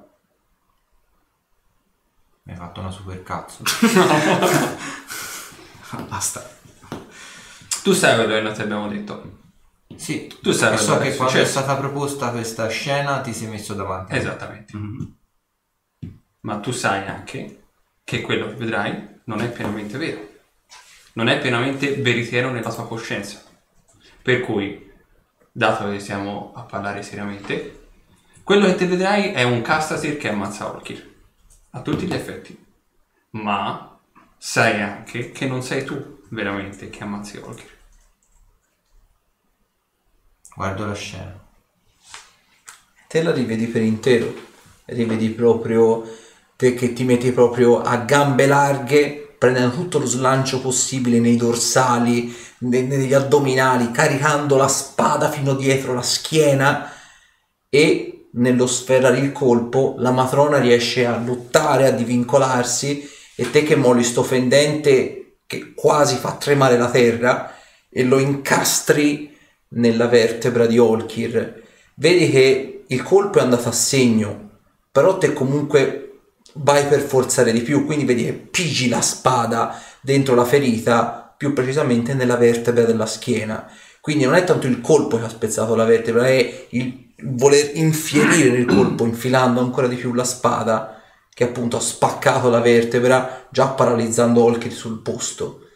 Con il successivo colpo, estraendo la spada dal coso, in un pezzo di vertebra attaccato, gli dà il secondo colpo finale, praticamente dividendolo al 90% del busto. Allo stesso modo di come ho fatto la prima volta, mi piazzo davanti a te con le mani dietro la schiena e ti A questo dico... punto No, no, Scanso. qua- quando, quando ha finito la scena, Ah. dico. Adesso sta a te la scelta. Dato che sono stato io l'artefice della menzogna, e perdonami se l'ho Beh. fatto, sei libero di fare quello che credi. Io sono qui. Non opporrò un'esistenza, non farò niente di niente. Ma sappi, e ti ripeto, che la scena che hai vista non è derivata esclusivamente dalla tua volontà. Sai benissimo quello che a entrambi è capitato. Se fosse così non ti saresti messo davanti. In che senso? Se fosse così non ti saresti messo davanti alla prima volta. De- Deduco che o quello è successo o qualcosa di simile. E voi me l'avete tenuto nascosto. Sì, è vero. Ma perché eravamo preoccupati per la tua reazione. Almeno io ero preoccupato per la tua reazione. Ed è per questo che adesso mi metto qui davanti a te inerme. Forse avrei fatto di tutto per riportarlo indietro allora. Beh, Non è quello che volevo Olkir. esatto, vedila così, Cassir. Eh, Non è morto per mano di un avversario, è morto per mano mia. in realtà No. è morto. Ah, è una cosa. Mm. Ta- ta. Questo è per ricordarvi di non raccontarmi più stronzate. Fammi un tiro salvezza sulla volontà. Eccoci. Ucci, ucci, sento tutti cristianucci. 29. Senti un'intrusione forte, come Zitta, non la sentivi vai- da vai tempo. via. Non rompere il cazzo proprio adesso. Senti tipo, puniscili, Zitta. non è abbastanza. Io sono la vera. Zitta. Allora, Cassir, mettiamola così. Quello che è successo là sotto è, è stato un effetto collaterale. Allora, comunque, non mi interessa. Non fatelo mai più. Se Prova ad succede una osservare, cosa- Zorander Se e- succede una cosa, è quella. Ditemi quello che è successo. Non era il momento giusto, Cassir. Non mi Diciamo. frega un cazzo, Arthur. Non sai Non se era- consapevole o meno, ha la mano sulla impugnatura Non della era spada. veramente il caso di dirti cos'era successo. Non me ne frega un cazzo. Casa sì. Che? Guarda dove hai la mano. Mi posso nemmeno massaggiare la tempia adesso. Non ti stai Non massaggiando la tempia. quella. È la cosa giusta. Zitta. So che è difficile. Più continuiamo questa conversazione, più che lei ci prova, eh. Quindi Lo so. Andiamo avanti. Vabbè. Ne riparliamo quando usciamo di qui. Non l'ho proposto io, non è colpa mia. Verde. Quindi proseguite? Sì, Sì. Ok. dell'orante. Esatto. Avevo quanto darmi. capito? Mi ha mani nude. Allora, proseguite a dritto e arrivate in questo enorme stanzone grigio. Non si distingue il pavimento dal soffitto alle pareti, è un'immensa distesa grigia, neutra. Quasi come la prateria che avevate visto all'inizio, ma non c'è nemmeno erba, terra, niente, tutto grigio. Non sapreste nemmeno distinguere il pavimento dal soffitto. Questa scena l'ho già visto. E questo? No, non lo so. Forse non sono riusciti a mettere A fuoco.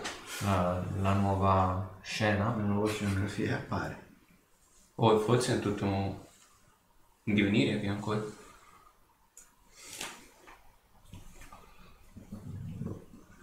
Si, si sentono rumori. Toccando alti. per terra?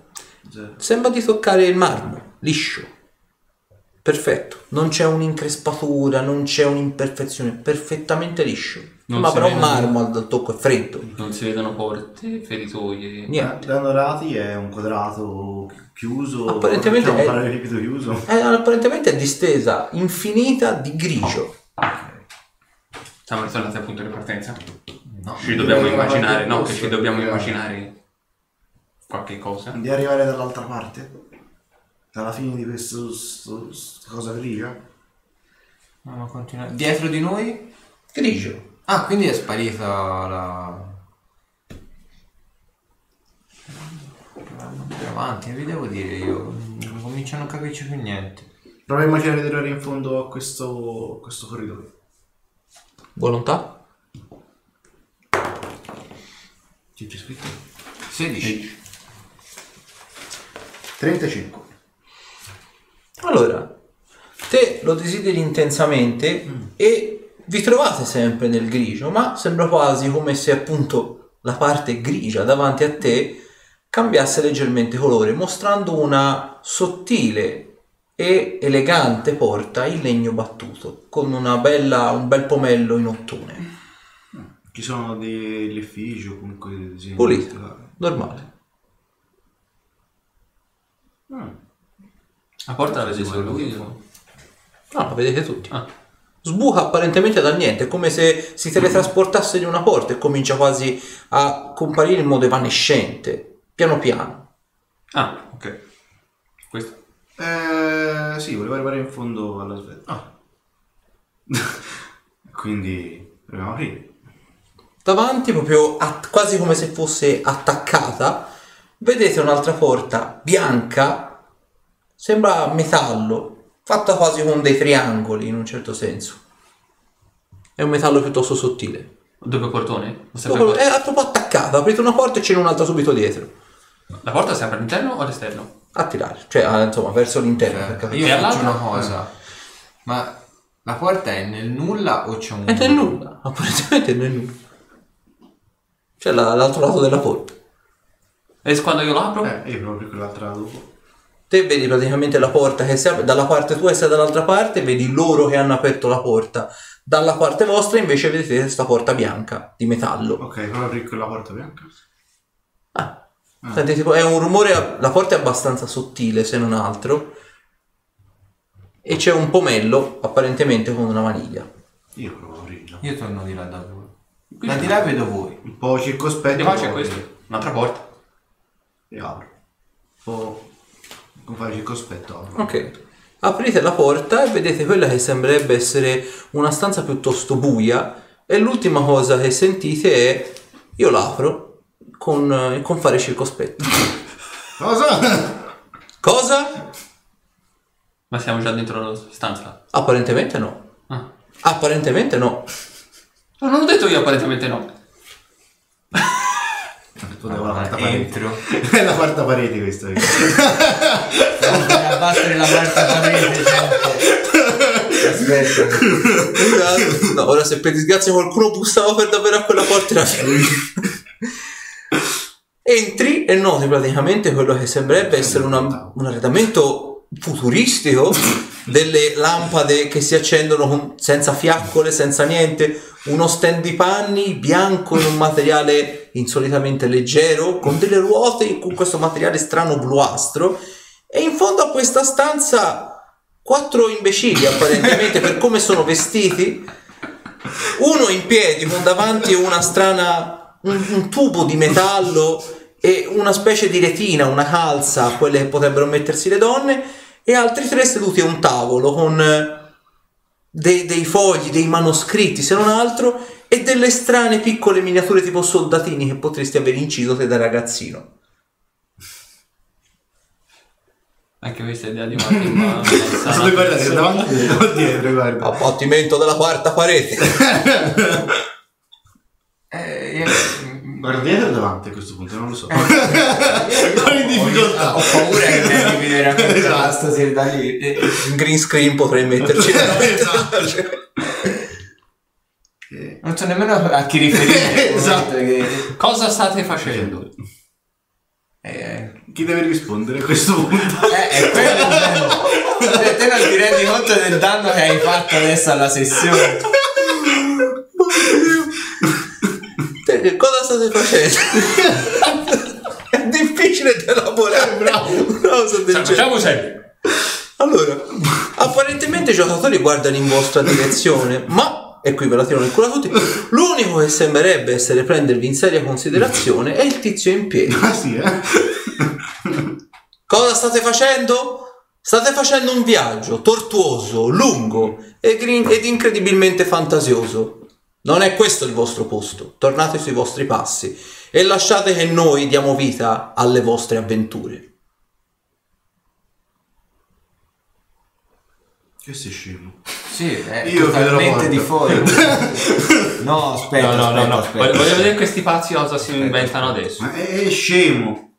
Ah, appunto. Quindi lei sa dove siamo diretti? Io so tutto. Bene, come si esce da qua? Dalla porta, Non è vero, Non è vero. E per come sei vestito, o sei alla fiera medievale di Marmantile, o insomma qualcosa di molto simile, se non altro. E, e lei, scusi, è vestito come un tronco d'albero in fiore. Questa è una polo verde della Veneto, quindi voglio dire, sicuramente sarò vestito meglio che di lei, credo. E cosa ci fa in casa mia? Se ne vada! E gli altri tre nel frattempo? Gli altri tre apparentemente guardano il tizio in piedi, piuttosto inebetito come se non capissero cosa effettivamente stia succedendo. E il tizio guarda in avanti, oltre il tavolo, in vostra direzione, ovviamente. Quindi ci possiamo unire per una birra. Effettivamente ci sono delle bottiglie di vetro. Perdonatemi, ma perché dovrei accettare degli sconosciuti in casa mia a bere birra? Ma Ormai andatevene! siamo già entrati. Ma andatevene Facciamo via! come Ma andatevene via! Ma se ma andatevene via! Ma allora, che? Ma cosa sono queste?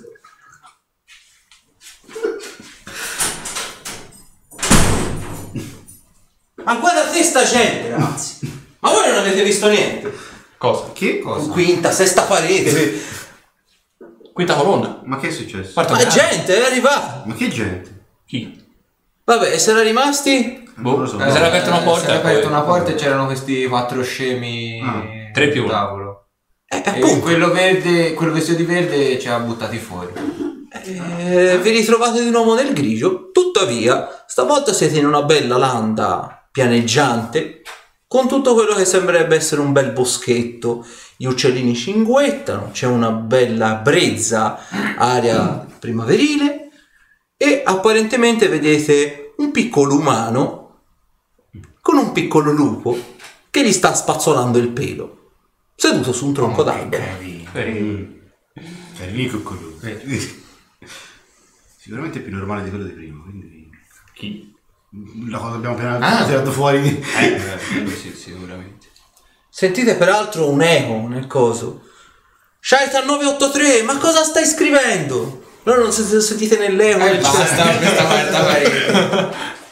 Lo fa Deadpool, lo farò anche io, cazzo. Poi ci chiedono i diritti. Esatto. Mi avvicina. È il tuo... Buongiorno. Te giovane. Uno Zorander molto giovane, senza nemmeno una cicatrice, peraltro. Eh, che già allora. Buongiorno caro. Buongiorno. Alle prime Vedi che se si tiene il cucciolo di lupo, cioè, insomma, cioè, è più grosso Beh, di te, però però, grosso, insomma. però se lo tiene un po' in forma protettiva. No, no, no, non temere, non sono qui per fare del male né a te né al tuo caro amico. E allora cosa sei qui per fare? Curioso. Curiosità. La curiosità mi, mi porta a destra e a sinistra e sono stato attratto dalla tua vicinanza a questo essere. Così È un carino. lupo, non è un essere. Lo vedi? E gli continua a spazzolare il pelo. Però vedi che ti guarda e è sospetta come cosa, quindi Mi avvicino al lupo. vedi che il lupo ti guarda, lui stringe ancora un pochino di più. C'è affinità o anche lui è... Apparentemente non ti conosce, quindi vedi un po', non è che ti ringhia, però insomma ti guarda, eh, orecchi dritti della serie. Sei alle prime armi con l'addestramento? Chi ti dice che lo stia addestrando? Il modo con cui lo spazzoli. Si vede che sei molto affiatato. Non tutti, E con questo? non tutti sono soliti avere eh, un animale da accompagnare un lupo. Quindi è una cosa molto importante. E con questo? Non di quanto sia... Stronzo! Stronzo, zonante. Questi piccoli impertinenti. Mi avete se poi gli do uno schiaffo. No. No, no, glielo darò tra qualche anno. esatto. Ho un tanto d'armi. Beh, niente. Mi stavo semplicemente domandando cosa stessi facendo qui sullo soletto. Spazzolo il lupo. Vedi si alza in piedi e prende, raccatta, vedi un bastone che aveva sotto il tronco, fa... Sei uno degli amici di Borina? Tieni, in guardia, dai, non ho paura di te e dei tuoi lacchè. No, caro. Non riguarda affatto quella storia della tua vita. Quindi? Niente. Vedi, vieni Otar, andiamo, qui c'è gente strana. E se ne va passeggiando lungo il fiumiciato. Lo guardo con la coda dell'occhio.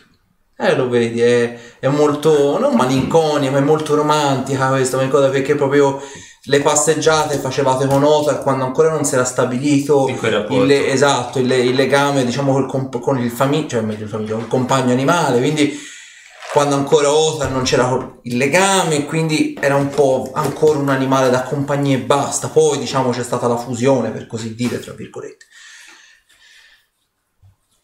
Proseguo.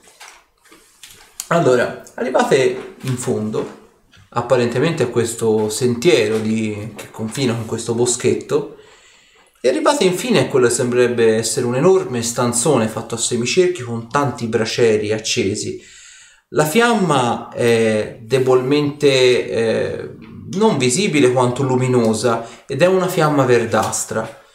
Per terra vedete molti e molti cadaveri di drow uccisi in maniere tremende, alcuni carbonizzati, alcuni dilaniati, alcuni sbudellati e tagliati la gola nelle peggiori delle maniere.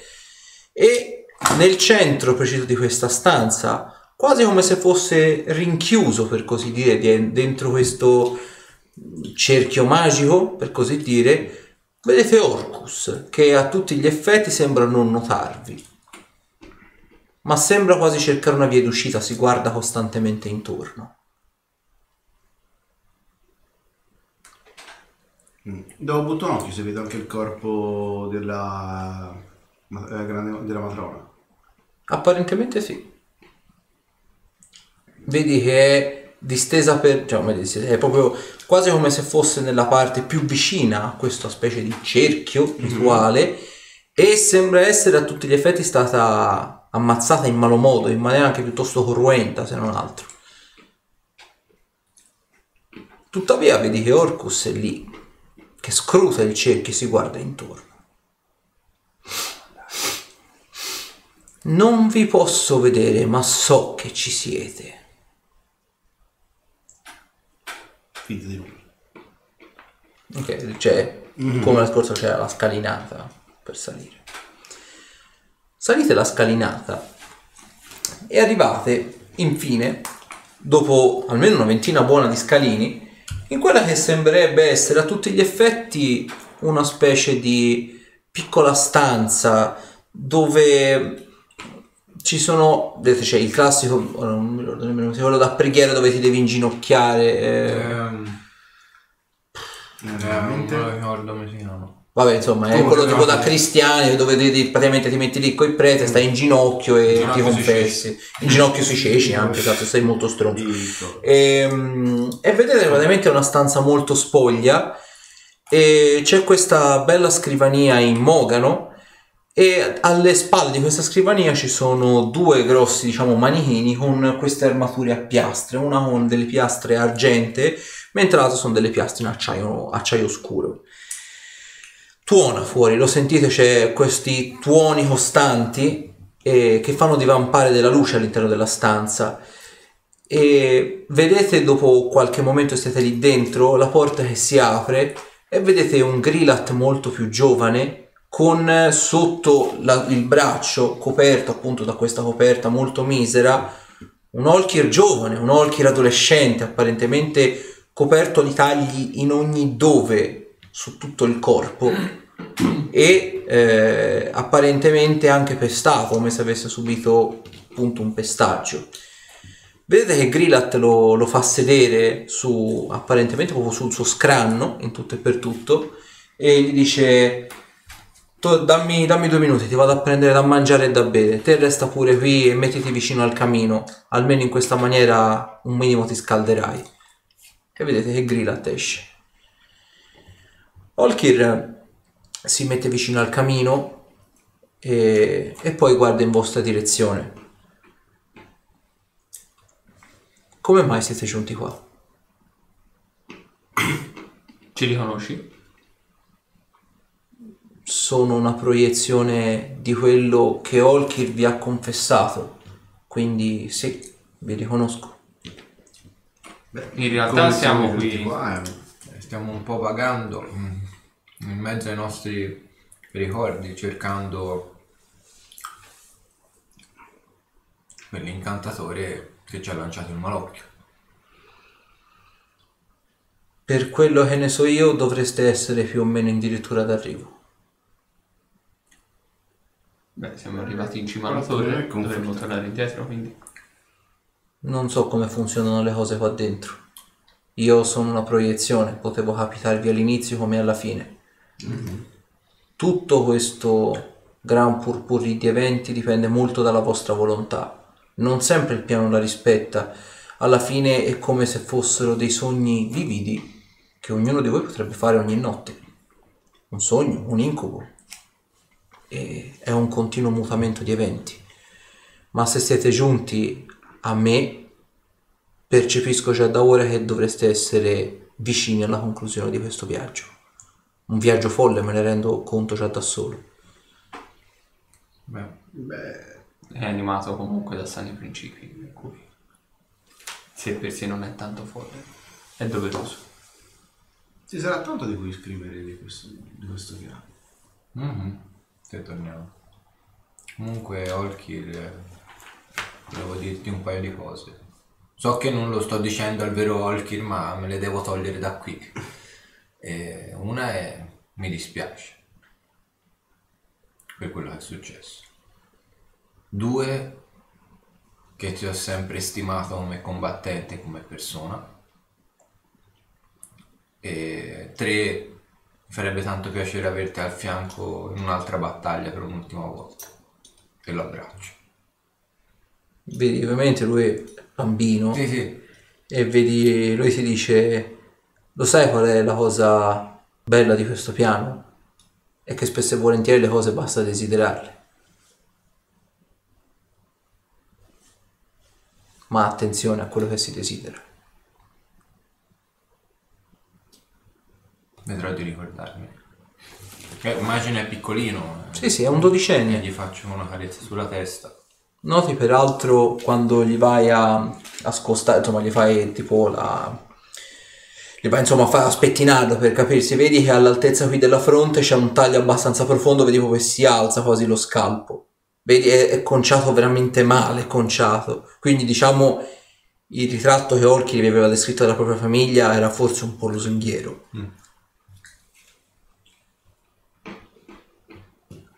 Ok. Si va? Torniamo. Proseguiamo. Ok, uscite dalla porta e praticamente passate attraverso Grillat. Vi ritrovate in questa caverna buia, angusta. L'unica luce che viene prodotta apparentemente sembra essere quella proiettata da questi cristalli magici, un po' tipo le doie, quelle che avete trovato anche all'Accademia degli Incantaspade, che sono disposti tutti quanti intorno alle pareti. Notate come ci sia un tasso di umidità veramente alto qui dentro, quindi capite probabilmente siete o molto sotto il livello, diciamo, del mare, quindi siete sottoterra di parecchio, oppure siete vicini appunto al mare stesso. C'è la classica umidità quasi salina che potrebbe esserci una grotta di, appunto vicino al mare, una, una- la costa o quant'altro. e appunto vedete tutti quanti questi cristalli che sembrano essere, essere onnipresenti in tutto quanto il corridoio. Non vi saprei dire se sono di manifattura buona o scarna, però sembrano quasi pulsare di energia, o meglio, o meglio di energia, di luce propria. Quasi come una specie di torcia inestinguibile, per capirsi. Mi avvicino a uno di questi qua, provo a dare un occhio più da vicino.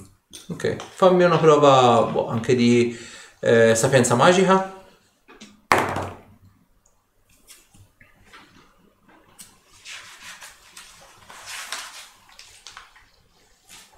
31. Allora, noti è un flusso magico particolare, nel senso che fin tanto il cristallo è connesso alla parete di roccia, emette con permanenza luce. Ovviamente te capisci che non è la parete di roccia che anima il cristallo, è questa parte del piano che ha questa composizione. Non sai apparentemente dove possa essere fisicamente questa caverna, non sai se fisicamente c'è sul piano materiale questa caverna, anche perché dopo tutte quante queste visioni hai in tutta onestà complessità a capire se questo è sul piano materiale, se è fuori, se è in un universo alternativo, se è nel passato, nel presente o nel futuro. A maggior ragione dopo il viaggio, dopo la porta bianca, hai un po' di difficoltà a capire veramente dove sei adesso. Però capisci che il, è quasi come se fosse una, fosse una specie di tutt'uno naturale. Il cristallo, se attaccato alla parete, emette luce. Se staccato dalla parete, è un cristallo normalissimo. E c'è un corridoio che continua per la caverna o Sì. qualcos'altro? Ma I cristalli questi qua sembrano come emettere luce propria. Cioè, ma finché non attaccati alla parete fanno luce. Senti, Per eh, il momento ci fanno soldi. Sì, esatto. Ormai non mi pongo più molte domande a questo punto. Sì, effettivamente è un po'... C'è del perché ci troviamo in questa stanza o del perché ci siano... No, stavo guardando i cristalli per puro... pura No, curiosità. proseguiamo. Attraversiamo la stanza. Ok, proseguite a dritto. La camminata è di per sé abbastanza lenta, il corridoio alle volte rende praticamente impossibile il passaggio anche di una singola persona, vi dovete mettere praticamente di lato, per- di traverso per poter passare, tanto è stretto e angusto il passaggio. Fatemi peraltro tutti una prova di sapienza magica. Ah, uno. 23. Ok, 23. 17. 32. Ok, ottimo.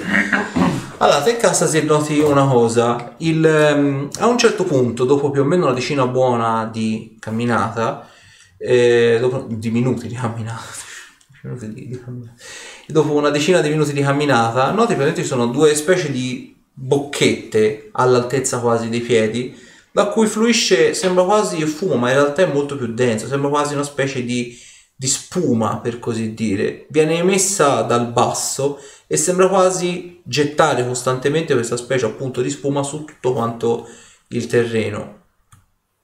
È strano come cosa, però vedi viene messa sia da sinistra che da destra, viene messa costantemente. Tipo come se fossero i getti di vapore della serie. Sapienza Non l'hai mai vista. Non sapresti nemmeno identificarla. Non sai se è un componente magico, se è una cosa che allo stadio naturale è gassosa e liquida. Come te, Robert? Cosa? Faccio vedere Me la un indica. Ci do un occhio... Sembra tipo, tipo la macchina del fumo quando spara fuori fumo. Semplicemente sta spara questa specie di schiuma nera che ovviamente come tutta la schiuma si addensa e poi si comincia a sparpagliare quando il volume diventa troppo grosso. Toccandola? Eh, È di spuma effettiva? Sì. tranne che...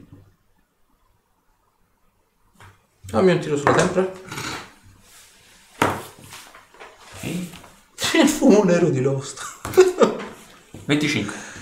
Un punto corruzione. E vai.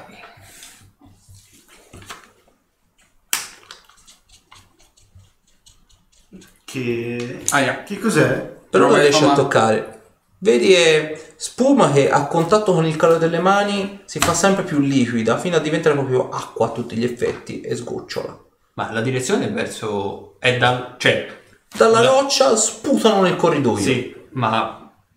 lungo la nostra direzione o in direzione opposta alla nostra? Fa conto, voi siete nel corridoio proprio dritto, Sì. le bocchette sono praticamente perpendicolari al vostro al corridoio. Ok, quindi non ci vengano addosso. No, Vanno in là, in direzione bu- verso... buttano dentro il corridoio. Ah, ok. E non merita toccarle. Ah, No, no. Ok. No. Fanno male. Sì. Mi guardo, mi- mi Quanto- guardo la ferita al cuore. Te noti peraltro che la diramazione si è un pochino estesa. Ce l'hai praticamente tutta la parte delle costole, le costole sinistre e tutta quanta diramata. Più o meno lo stesso effetto dei tatuaggi che avevate visto sul Castasi che rendeva seghettata la spada. Quindi ce l'hai proprio estesa come se si fosse Diramata. appunto, diramata, esatto. Ok. Quanto è largo? il- Non merita toccarla. Ci passate uno alla volta da questo punto. Sì. Vabbè, io scavalco. Ok, fatemi una prova di saggezza. Vediamo se qualcuno si ricorda qualcosa. No, no. no. 22. 12. 4. 4. 22. Qualcuno aveva detto di stupirlo. Beh, potremmo... Beh, come la raccolgo? Una fiala. Basta non toccarla. Ne ho una fiala vuota? eh, ce la possiamo procurare una fiala vuota. Bella grossa, magari. Posso svuotare un- eh, la fiala del sangue di basilisco? No, no, no, ok, ok, ok. Allora, io dovrei avere qualche cosa di Ci metto il simbolo sacro di Asha. Vedere che succede. No, non lo faccio davvero. Io volevo quello su cui c'era. Non c'è un motre qua, non avete un motre dietro? sì, ce l'ho, ce l'ho là. Vabbè, non mi serve effettivamente. Svuoto l'otre. Vuoi, aspetta, facciamo un altro modo. Vuoi riempirla eh, a mano? E No, come facciamo lo un riempire? altro modo, qualcun altro la riempie. Ah, giusto, giusto, giusto. Levo uno scheletro, le mano l'otre Tipo il robot della serie. Sì, sì, sì. Ovviamente se c'è la mano scheletrica, un po' di sguiscia via, non vedi? Riempilo Tutto il tempo che vuole. Gronda? Non gronda? Ok. Ovviamente se la strizzi vedi che esce la spuma, però. Ok, ok, no, basta che Tappa. tappo. Questo è per Asmov. E questo lo mettiamo dentro. Ok. Mi ha scritto otre e spuma corruzione. Va bene, a questo punto, finché dura lo scheletro, lo manda avanti lui. Ok. Vedi che dopo qualche passo che lo scheletro fa, a che distanza lo fai stare lo scheletro? Farò stare a 5 metri davanti a noi, Ok. non tanto di più. Te lo fai andare avanti. e- 4 e 5. Sì, esatto, Cinque perché metri. 5 metri e di È vero, non è 4 e 5. Lo fai andare avanti un pochino, appunto 4, metri e mezzo, vedi che lo scheletro a un certo punto viene bersagliato da almeno 4-5 raggi verdi. Mi potete fare un tiro, un tiro su sapienza magica. 32. 29. Ok, 32, 29. Uh, po, po, po, sapienza magica, dove cacchio è? 37. Sono tutti diti della morte. Naturalmente lo scheletro non gli fanno un cazzo, però venne bersagliato da 4-5 diti della morte. Penso che siamo effettivamente vicini. Ce lo faccio ripassare indietro? Ripartono? No. Ok, li faccio passare davanti. Vedi praticamente viene bersagliato, stavolta lo vedi, ci sono 5 esplosioni grosse, vi arrivano anche degli schizzi peraltro, apparentemente sembra acido perché corrode le pareti, dello scheletro ovviamente non rimane niente. Vabbè. Però vedete che scioglie persino l'acciaio e sì, l'acciaio, le- la roccia e i cristalli nelle pareti, quindi già se già c'era poca luce adesso siete quasi al buio. E mi lancio scudo e resistere all'energia a questo punto acido. Quindi uso due incantesimi. Ok, Cioè protezione all'energia. Quindi se l'ha fatto avanti e sono sparati i tiri morti. Esatto. Torna indietro, non ha fatto niente. hai è ritornato avanti. E boom. Esatto. Allora, vado avanti io.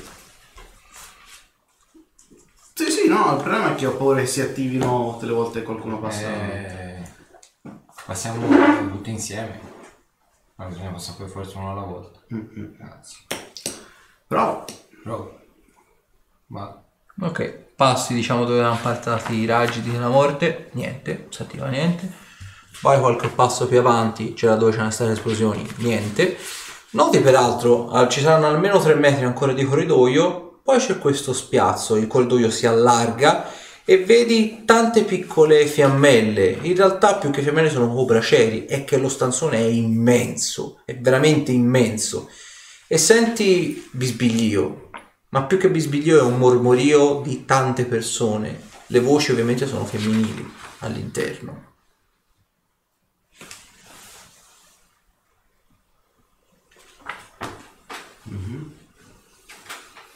Arrivate Run. e in coro, tutte quante ora ovviamente io ho una voce sola, quindi invito gli spettatori a immaginarsi un coro di donne. Siete arrivati qui e avete affrontato un lungo viaggio nel nostro piano. Spero che sia stato di vostro gradimento. Adesso, dato che lo desideravate da tanto, possiamo confrontarci finalmente e vedere se questo nostro rituale vi ha portato fin dove dovevate essere, sin dal principio.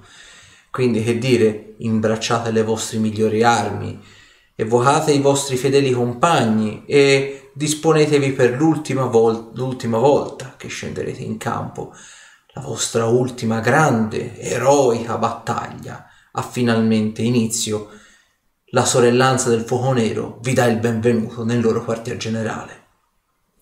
E ovviamente i bracieri si illuminano e in tutto e per tutto vedete quella che è tipo quella che avevate visto sulla la rocca della eh, la fortezza della rocca nera sul piano dell'energia negativa semplicemente vedete questo enorme salone potrebbe essere un salone d'armi. È tempestato di ogni, di ogni genere di armi attrezzi di tortura e quant'altro e notate intorno a voi almeno 30 streghe. Avete un'ultima azione, dopodiché si continua la prossima volta.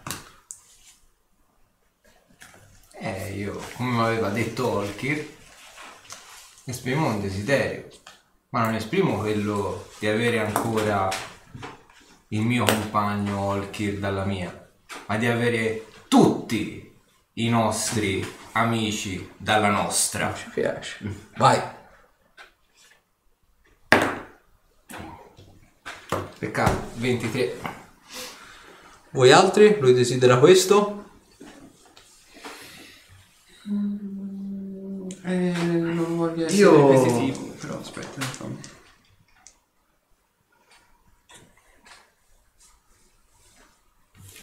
Beh, a questo punto se dogna- dobbiamo sognare in grande, sogniamo in grande. Io provo a desiderare ancora una volta l'aiuto di Thor eh, sul piano. Vai. Dobbiamo sognare in grande, Allora, ce l'ho uno anch'io. Sogniamo. Ah. Eh, oh. Che sfiga però. Io invece un- l'aiuto, cioè vorrei veramente con tutto me stesso l'aiuto di Drizz. Eh, ok. Personaggi di spicco. Di Dai, spicco. dai, dai. Vol- volontà, Io, io, io. 42. Le coglioni. Allora. Dietro di voi la schiuma nera si comincia a compattare, quasi sbarrando l'accesso, o quantomeno l'uscita, l'unica uscita che riuscite apparentemente a vedere nella stanza. Vedete quindi che si compatta a tal punto a formare un vero e proprio muro spesso. Voi siete a qualche metro di distanza, quindi percepite che apparentemente il combattimento sembra essere l'unica uscita eh, da questa situazione, se non altro. Vi mettete tutti quanti chiudendo gli occhi a immaginare la vostra via di fuga, esprimibile in qualsiasi modo, il Thor, i Drizz, i propri compagni e così via dicendo. Al termine riaprite gli occhi, convinti e consapevoli del fatto che ognuno ha fatto più o meno la medesima cosa Ok. e ovviamente quando li riaprite insieme a voi ci sono altre sagome, ma chi ovviamente ve le dico la prossima volta. e concludiamo alle una precise. A questo punto, come tutte le sessioni, io farei, dato che devo assegnare i punti esperienza, 5 minuti di domande e risposte, fatevi sotto, dato che è stata una sessione abbastanza interessante. E ringraziamo ovviamente tutti quanti quelli che sono eh, i nuovi iscritti e chi ovviamente si è, si è- si è unito alla live per la prima volta. Quindi 5 domande, eh, fatevi sotto alle 1.05 poi rispondiamo. Nel mentre vi do l'esperienza, ve la siete meritati. Meno male. Eh, è stata una bella sessione. Sì, è stata grande. Mi è piaciuto un sacco, soprattutto quando hai rotto la quarta parete. Esatto. Io l'ho guardato Non è stato complesso perché ho detto Chi, chi devo Chi faccio chi risponde Vede scamotage, vi, vi, Mi fuori. No, vi vede solo il master. E che è giusto. Perché il master era l'unico che poteva progettare la cosa quindi insomma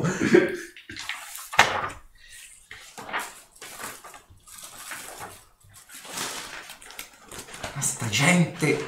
Che importa? No, Allora. Questa, era, era da Oscar. ma infatti hanno scritto complimenti al master e giocatori allora io direi eh, a testa sono 570 e mm, Arthur e Castasir ne prendono 650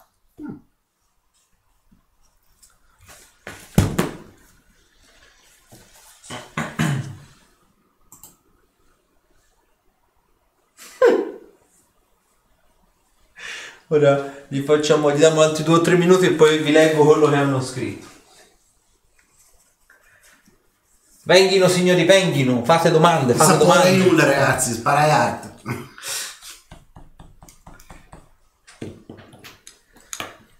Sappiate che i giri di Clessida non sono stati fatti a caso. Durante la, la sessione sono state optate due o tre scelte fatte dal pubblico e la Clessida serviva per dargli tempo. Ok. Sfruttiamo i regali di Natale, mettiamo una pausa.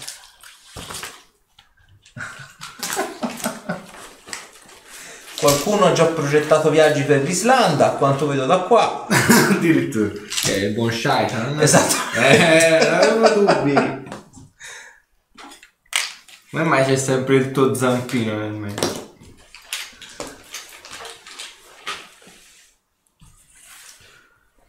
Perché è giusto così. Perché è giusto così. Dai, dai, le domande, su. Ci potete anche chiedere qualcosa inerente alla sessione di stasera che magari vi è tornato poco, eh, nel senso, magari qualche passaggio eh, che vi è tornato poco, qualche, qualche descrizione che, che non avete capito, perché mi rendo conto che la dislessia stasera ha galoppato anche per me. Ah, verme purpure in miniatura sta cosa. Non vado, no? No, un Un verme verme purpureo. purpureo. Invece E invece cos'è? Non c'è scritto anche. Mi è piaciuta la frase del, del diavolo quando ha detto magari uno di voi ha paura di rimanere da solo. non è stata fatta a caso. Bella, bella, bella. No, poi mi ci infogna. A un certo punto mi, mi- metto nei vostri panni. A un certo punto io fisicamente avrei avuto difficoltà a capire cosa fosse reale e cosa Sì, sì, no. sì, a un certo punto... Follia. io- soprattutto quando si è rotta la quarta parete. Ed è quella è stata Ora, apoteosi. ora appaiono. Ora- Ora, ora esatto. ti fanno- È tipo la dei gamers. Esatto, tipo The Gamers. Sarebbe stato bello però, eh, se tre persone incappucciate fossero guarda, entrate. Avevi inizialmente, pensato. inizialmente però è che chi lo doveva fare stasera non poteva quindi io ho detto guarda capiterà una cosa stasera volevo fare un po' rottura di quarta parete e gli ho detto guarda venite più o meno verso mezzanotte perché la farò poi visto era Parecchio abbastanza inoltrata. Infatti ho detto lasciamo stare però. Allora 1.05 allora abbiamo la domanda di Shaiter 983 Che non si fa mai a te. eh, esatto che non si fa mai attendere. Ma sognare direttamente di aver vinto Troppo semplice. Poi- Facile. Oddio, guarda, te l'ho detto, se tiravo fuori. No- a noi Possiamo sedere per quanto ci riguarda, guarda. Se dovessero venire fuori la metà delle persone. Aspetta, perché noi facciamo un determinato sogno, Mm. ma anche loro magari fanno un determinato sogno. Sì, sì, sì, ognuno sogna in casa. loro sono in 30, ecco il loro determinato. Appunto, 30 sogni contro 3. No, ma loro Noi sogniamo, noi sogniamo più in grande. No, comunque no, sarebbe stato troppo semplice.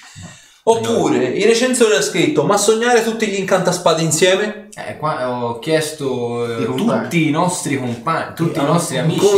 E XXL. c'è ancora più gente, te non puoi nemmeno capire. Ci si entrava nemmeno là dentro. Esatto. Non ci si entra in quella stanza. E nuovamente i recensori. ehm, come mai non avete provato a chiedere dell'altro anello? Cioè dell'ultimo anello, quello insomma di Olkir? Ah, vabbè, in realtà... Perché allora, Dai, essendo, fammi comprendere. do una mia spiegazione, eh. Quel- perché io non l'ho chiesto, perché come ha detto Olkir era una proiezione dei ricordi che abbiamo di lui, cioè di quello che ci è stato raccontato da lui o in base a quello che abbiamo letto. Quindi, essendo che noi non sappiamo dov'è l'anello, ovviamente il sogno non ce lo può dire, perché il sogno rielabora solo le nostre esperienze passate o, ciò- o ci dà delle visioni future di ciò che abbiamo già visto. Cioè, De- delle alternative insomma, a ci dà che delle abbiamo visto. alternative o comunque proietta nel futuro le nostre paure. Quindi se avessimo chiesto dov'è l'anello di Olkir, probabilmente ci avrebbe dato una risposta così a casaccio, non una risposta reale. Anche perché magari l'anello che poteva comparire non era effettivamente quello che lui eh, ci aveva chiesto di, di ricercare. Esatto, sì. Era un po' una domanda un po' troppo ambigua, diciamo. Cioè non si può chiedere, cioè, mh, io l'ho vista così, nel reame del sogno non puoi chiedere queste cose, cioè ne sarebbe inutile. Magari puoi chiedere co- cose che sono successe nel passato, allora sì, allora può essere utile, perché comunque vai a scavare nei ricordi. E a questo punto ho io una domanda per i giocatori, che ovviamente me lo sono chiesto prima e ho detto gliela chiederò a fine sessione. Di tutto quello che avete visto e sentito nell'arco, diciamo, di questo viaggio, di questa serata all'interno del reame e dell'incubo, cosa secondo voi era realmente vero e cosa no? Non è una domanda semplice. Allora, secondo me, ve- veritiera a tutti gli effetti o parzialmente vero? tutti gli spettri, quindi parzialmente vero, un po' e un po', diciamo un 20% vero, 80 cazzata, 80 cazzata e 20, 20 vero e così via dicendo. Allora, escludendo la parte personale, della visione personale, eh, per me era vero ed è stato vero l'incontro tra Grillat e Olkir. Per come, si è, per come si è sviluppato e per come eh, si è venuto a creare. Quindi il fatto che Grillat effettivamente l'abbia trovato in, una condizione veramente misera, che l'abbia preso sotto le sue vesti e che l'abbia poi aiutato a risorgere. Quella che non è prettamente vera, secondo me, è la visione di Arthur, per come è andata. Quindi che non era sogno, diciamo sì. Quindi appunto un sogno, quindi non un... Non un- è Eh. andata la cosa è andata così e poi vabbè lui si è ripresentato per via dei filatteri. Ok, quindi non era diciamo una specie di universo alternativo, diciamo, non poteva essere secondo te un universo alternativo. Un quello? sogno. Cioè un universo alternativo nel senso una cosa che secondo me lui avrebbe desiderato che succedesse ma che poi effettivamente non è Ok. succeduta. Come il discorso di Hastasi. Sì, come la magia me- ha preso il controllo di Hades. Quello è vero, ma in un universo alternativo. Cioè non Cioè, è... potrebbe accadere. Esatto. E qui giustamente fanno notare, a me il Castasino oscuro puzzava di menzogna pura, più che oscuro mi sembrava una variante in cui era corrotto. Mm. Cosa ne pensate? Sì, Eh, poi io l'ho visto alla fine questo la, mm, la magia ascetica ti corrompe l'animo, quindi sì, torna. Torna Sì, assolutamente. probabilmente è stato successo, eh, ho avuto qualche torto, cos'altro, la magia scetica si era ripresentata sotto la forma iniziale, o magari era semplicemente Magari anche diventata diverso. più potente. Era semplicemente un universo diverso, ma era quello per Arthur. E quindi si è sviluppata in modo parallelo. Non abbiamo potuto scoprire lui che incontri avesse fatto. Eh, qual era il qualcos'altro. motivo? Magari avrebbe Quindi- fatto comodo scoprire qual era il Quindi, motivo. Però io potrei azzardare-. Secondo me il motivo per il quale la magia ascetica uccide eh, Kyla, comunque la deturpa in maniera così, perché Kyla naturalmente ti conosce, sa come sei fatto, quindi avrà fatto di tutto per epurare questa tua malvagità interna. E quindi questa cosa a lei sicuramente non è andata bene, non gli, sarà mai, non gli sarebbe mai andata a genio e quindi ha deciso di toglierla, tra virgolette, di mezzo. Mhm. Questo sempre in un universo alternativo. E chiudiamo con l'ultima domanda dei recensori. Eh, vi è mai sembrato per un momento di non essere nei piani del sogno e dell'incubo? A parte quando ci siamo materializzati qua? no? Esatto. allora, Eh, diciamo, per me il momento mm, che si è presentato due volte, cioè quello de- della cittadina Druk. Quello sì, perché alla fine abbiamo visto quello che è successo realmente e allora sì, forse quello era l'unico momento in cui potevamo essere in realtà secondo me comunque quelli fanno parte comunque del, del reame dell'incubo. In quanto comunque... sì, ma erano quelli più realistici. Sì, erano più realistici perché erano gli eventi che effettivamente erano successi. E eh, comunque usciti dalla morte di Olki praticamente due giorni fa. Eh, tenendo nascosto comunque quello che era successo e visto quello che, a cui avevamo partecipato, specialmente a questo punto direi, visto che loro due erano messi un po' erano deviati dalla, dalla demenza, specialmente i ricordi di Arthur che aveva partecipato in maniera conscia a tutto quello che, che c'era stato, è stata proprio un- un'estrapolazione dei ricordi e proiettato, quindi è semplicemente una proiezione. Un ricordo dell'incubo, cioè fa parte del reame dell'incubo perché è un ricordo negativo, spesso comunque capita di sognare eh, anche eventi che uno ha già vissuto e semplicemente si ripropongono, sono eventi negativi e vengono visti come un incubo, perché si ripresentano continuamente. Comunque, per l'angoscia che ho provato, anch'io sono della convinzione che effettivamente quella parte lì sia stata quella più veritiera. Anche perché personalmente sapevo di prendere momentaneamente in giro Castasir per, eh, per l'omessa verità e tanto sapevo che prima o poi sarebbe, sarebbe uscita fuori, per cui quella è si, stata... fa, si fa conti quando si torna a casa. Eh, perché quello senza dubbio. Vabbè, l'uscita, questo solito esci comunque Sì, fuori, sì, sì, è stato un po' infelice, quello è vero, però insomma, Vabbè. era, era un po'... Sì. Infatti dicono la fuga dal demone sembrava troppo reale. esatto, attenzione a quello che si desidera. Ad ogni modo, io direi la chiudiamo qui, sono le 11 e 3, le 1 e 13, magari fossero le 11.